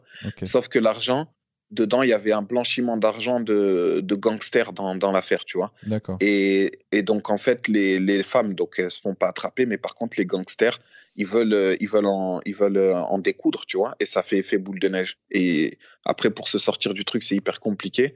Et là, je crois qu'il y a, pourquoi je t'ai conseillé ça, parce qu'il y a la saison 4 qui sort euh, là, la jeudi, je crois. Et franchement, c'est vraiment du lourd, cette série. Bah, bien tu m'as tu m'as donné envie. Je vais regarder. Là, je viens de commencer House of Cards, dix ans après tout le monde, qui est sur Netflix. Je sais pas si tu as regardé, si tu, tu Je, connaissais. je connais, je connais, j'ai essayé, j'ai jamais accroché, moi, tu vois. Là, je suis à la pas, première saison. m'en parlant. C'est cool. Alors? Bah, c'est trop bien en fait. Euh, là, je, suis- je suis qu'au début, donc c'est vraiment les coups de pute que tu peux trouver en politique et tout. C'est vachement intéressant. Et puis Kevin Spacey, euh, même s'il a été boycotté pour ce qu'il a fait, euh, ça reste un putain d'acteur. Et à côté de ça, mec, j'ai vu un reportage, on m'a parlé, qui m'a tué. Euh, Qu'est-ce qui m'a parlé de ça? C'est Fabrice Eboué, je crois, qui m'en a parlé, parce que c'est un mec, il est fan de, de reportages et tout. Et en fait, c'est un Ouais. truc, s'appelle, le reportage s'appelle Rocco. Et c'est un documentaire sur la vie de Rocco Siffredi. À quel point son, son addiction au sexe et tout. Mec, c'est tellement drôle. Le mec, il est complètement accro au cul. Il en peut plus. Et il te parle avec son accent italien. Il me tue. Il me tue de rire. Il fait Ah, moi, les femmes et tout. Voilà, je suis vraiment. je- je J'ai tout le temps envie. Le mec a tout le temps envie. Euh, et à un moment, il a arrêté le porno et sa femme lui a dit de reprendre le porno parce qu'il avait trop de besoins, quoi. C'était abusé. Ah, d'accord, il est marié et tout alors. Ah, il est marié, une femme super belle, il a deux enfants et tout, qui acceptent Incroyable. euh, sa vie. Et, euh, Ses enfants, ils sont au courant? Ouais, bah, ses enfants, c'est des ados maintenant et tout. Il a deux garçons et tout, ils acceptent. Et euh, Ouais, il avait trop de besoins et tout. Il dit, il a, sa femme lui a dit reprends le porno. quoi. Parce que quand il a arrêté, il allait voir les putes deux fois par jour. C'est énorme. Ah ouais. Deux fois par Ah jour. ouais. Il dit deux fois par jour, j'allais j'allais voir les putes, les travelots, n'importe quoi. Je baissais mon pantalon.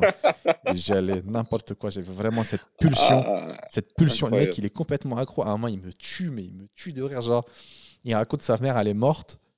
Et à l'enterrement et tout, il y a une personne âgée qui avait l'âge de sa mère. Sa mère, elle était âgée.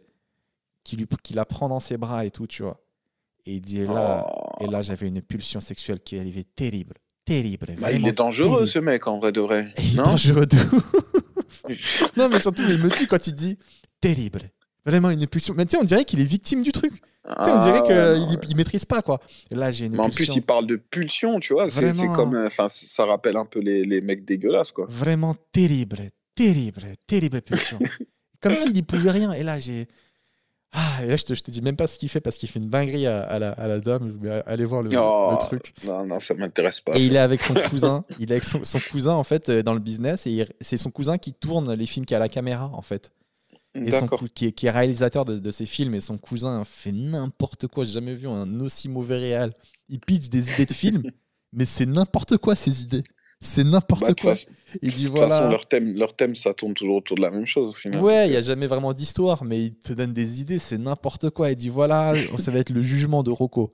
Rocco, il va se faire juger, il va arriver, il va être sur une croix, comme Jésus. Et Oh. après, ça commence, et le gars, il dit ok, mais après la croix, on en fait quoi? Il dit bah la croix, elle disparaît. On s'en fiche. Il dit mais comment ça, elle disparaît Il essaie même pas de chercher une raison logique ou quoi. Il fait n'importe quoi. Quand il tourne, à un moment donné, il tourne, et il oublie. À la fin de la scène, il s'aperçoit qu'il a laissé les caches sur l'objectif de la caméra, donc euh, au milieu, en, en haut et en bas de l'image, on voit un peu des caches noires, tu vois. D'accord. il s'aperçoit de ça. Il dit, bah, il faut refaire la scène et tout. Et Rocco, il dit, mais comment ça, il faut refaire la scène? Il dit, bah, on recommence. Il dit, mais regarde, les filles, elles sont complètement cassées. Je les ai détruites. Et les meufs, elles ont plus de maquillage. La robe, elle est déchirée. et tout. Elles sont dans un Oh. état. Et lui, il dit, bah, faut refaire la scène. Il dit, mais c'est pas possible. On peut pas en refaire. et l'autre, c'est le pire réal de la Terre, quoi. C'est n'importe quoi. Mec, ce reportage, il m'a, il m'a, c'est tellement n'importe quoi, ça m'a fait rire. Rocco. Enfin, là, j'ai une pulsion terrible, vraiment terrible. Ça me tue qu'il en parle comme si, comme si c'était un truc qui lui était tombé dessus et qu'il le maîtrisait Ouais, pas, quoi. Comme si lui aussi ça- était victime. Ça, ça fait limite Vraiment, peur. c'est- hein, je le souhaite à ce, ce personne. genre de propos. Ah ouais, bah ouais. Ah ouais, il est un peu chelou. Ça- Et on finit sur le mot du héros, Sambastos. Euh, je t'avais demandé est-ce que tu as une, euh, un dicton, une proverbe, une phrase qui te parle, que tu voulais partager aux gens qui nous écoutent? Et tu m'as dit cette phrase, mais il ne te sent jamais coupable de faire ce qui est bon pour toi. Ouais, Tu sais quoi? Je, la trouve très ambiguë Ouais. cette phrase. J'ai hâte que tu me l'expliques. Parce que ne te sens jamais coupable de faire ce qui est bon pour toi, ça veut dire que tu peux, tu peux faire tout et n'importe quoi sous prétexte que c'est bon pour toi. Tu peux aller braquer une banque et tu peux dire bah de toute façon c'est bon pour moi. Non, non, non, non, non. En, en, en, en, en Peul, dans ma langue, on dit Weli Warata. En gros, c'est genre ce qui est bon ne tue pas, tu vois. Mais c'est, comment te dire, en fait, ça concerne plein de choses là du, du, du monde un peu d'aujourd'hui. C'est-à-dire qu'aujourd'hui, les gens, quand ils font un truc qui pensent que c'est bien pour eux, comme c'est pas dans la tendance de le faire, ils vont culpabiliser, tu vois ce que je veux te dire? Et, euh, et p- mais par exemple, euh, après, on va pas revenir 20, 20, ans- 20 fois dessus, mais par exemple, pour le vaccin, tu as des gens qui fréquentent que des gens qui sont anti-vaccins et qui, eux, ils veulent se faire vacciner, mais ils osent pas parce qu'ils ont des mecs anti-vaccins autour d'eux et, et ils doivent voyager, ils vont faire le vaccin et ils vont dire, ouais, mais j'avais pas le choix, tu vois, ils vont commencer à justifier. Te sens pas coupable, c'est Mhm. pas grave. Si tu penses que c'était bien pour toi, va pas me dire, euh, je, je connais, me un, raconter ta vie, je connais t'inquiète un pas. humoriste, je dirais pas son nom, dans sa famille ils sont tous anti-vaccins et du coup il est Ouais. parti se faire vacciner en teutré. Et ça me tue, Ouais, ouais, ça me tue. Il arrive dans les repas et tout, il fait genre ouais, c'est n'importe quoi et tout, alors qu'il est vacciné. Et je dis, ça me ferait trop rire que dans ta famille, ils soient tous comme ça. Vous soyez tous vaccinés. Bah, En te bah, trait, tu vois, et lui, cette tout- citation, elle, lui elle le concerne. Tu vois, c'est bah, ça, c'est exactement ça. Mais, mais après, bon, voilà, c'est à, à la limite de tes principes et tout. Hein, c'est pas. Bah, non, à la limite va- de la loi, je faire- pense. Dans le cadre de la loi. Je pense qu'il faudrait faire ne te sens jamais coupable de faire ce qui est bon pour toi dans le cadre de la loi. En Ouais, petit. voilà. On s'est compris. Alright, et ben les amis, ça y est, c'est la fin de ce podcast qui m'a l'air extrêmement long, mais franchement, c'était que du kiff samba. Euh, pareil, Beaucoup, beaucoup de plaisir, plaisir. à échanger avec Ouais. toi, ton parcours, ta vie, super intéressant, très drôle. Euh, franchement, merci. Merci d'avoir. Bah, merci euh, à toi. hein. Merci beaucoup. Les amis, si vous nous avez suivis jusque-là, merci beaucoup. Ce podcast, le podcast dont tu es héros, est disponible sur YouTube et toutes les, euh, plateformes euh, audio de podcast et tout. C'est un plaisir. J'espère qu'on vous, aura détendu, distrait pendant euh, vos tâches de ménage, votre footing ou autre, je sais pas. Euh, merci de nous suivre jusqu'au bout. Si vous voulez participer, je le rappelle, il faut juste m'envoyer une petite vidéo sur Insta où vous vous présentez, vous dites un peu ce que vous faites dans la vie, ce que vous aimez, etc. Et comme ça, je vois un peu comment vous êtes. C'est ce que tu as fait, Bastos, on est d'accord? Ouais, exactement. ouais, tout à fait. Et donc, euh, voilà, parce que les gens, des fois, ne, ne le font pas. Euh, des fois, ils m'envoient des longs mails carrément où ils me racontent un peu toute leur vie et tout. Et franchement, j'ai la flemme de lire. Donc, faites-moi juste Ce une qui- belle vidéo. Ce qui doit être marrant, c'est ceux qui essayent de te faire un, un mini sketch. Non? Ouais, au début, avoir des comme ça. au début, il y a des gens, ils essaient de me faire rire. Et après, je leur ai dit non, les gars, c'est pas ça. Parce que vraiment, ça ressemblait un peu à Incroyable Talent. J'avais tout et n'importe quoi. c'est juste, soyez juste normaux. euh, Montrez-moi juste que vous êtes un peu cool. Et, et ce sera avec plaisir. Euh, voilà, n'hésitez pas à liker, partager, mettez-moi vos commentaires, réagissez. On, en- on en reviendra à l'épisode d'après. Ça a été un vrai plaisir. Merci euh, Samba. Euh, merci à toi, Seb. Merci C'était un plaisir. C'était le podcast dont tu es le héros. Si vous n'aimez pas ce podcast, venez l'améliorer. Merci à tous. Bonne journée, bonne semaine. Ciao.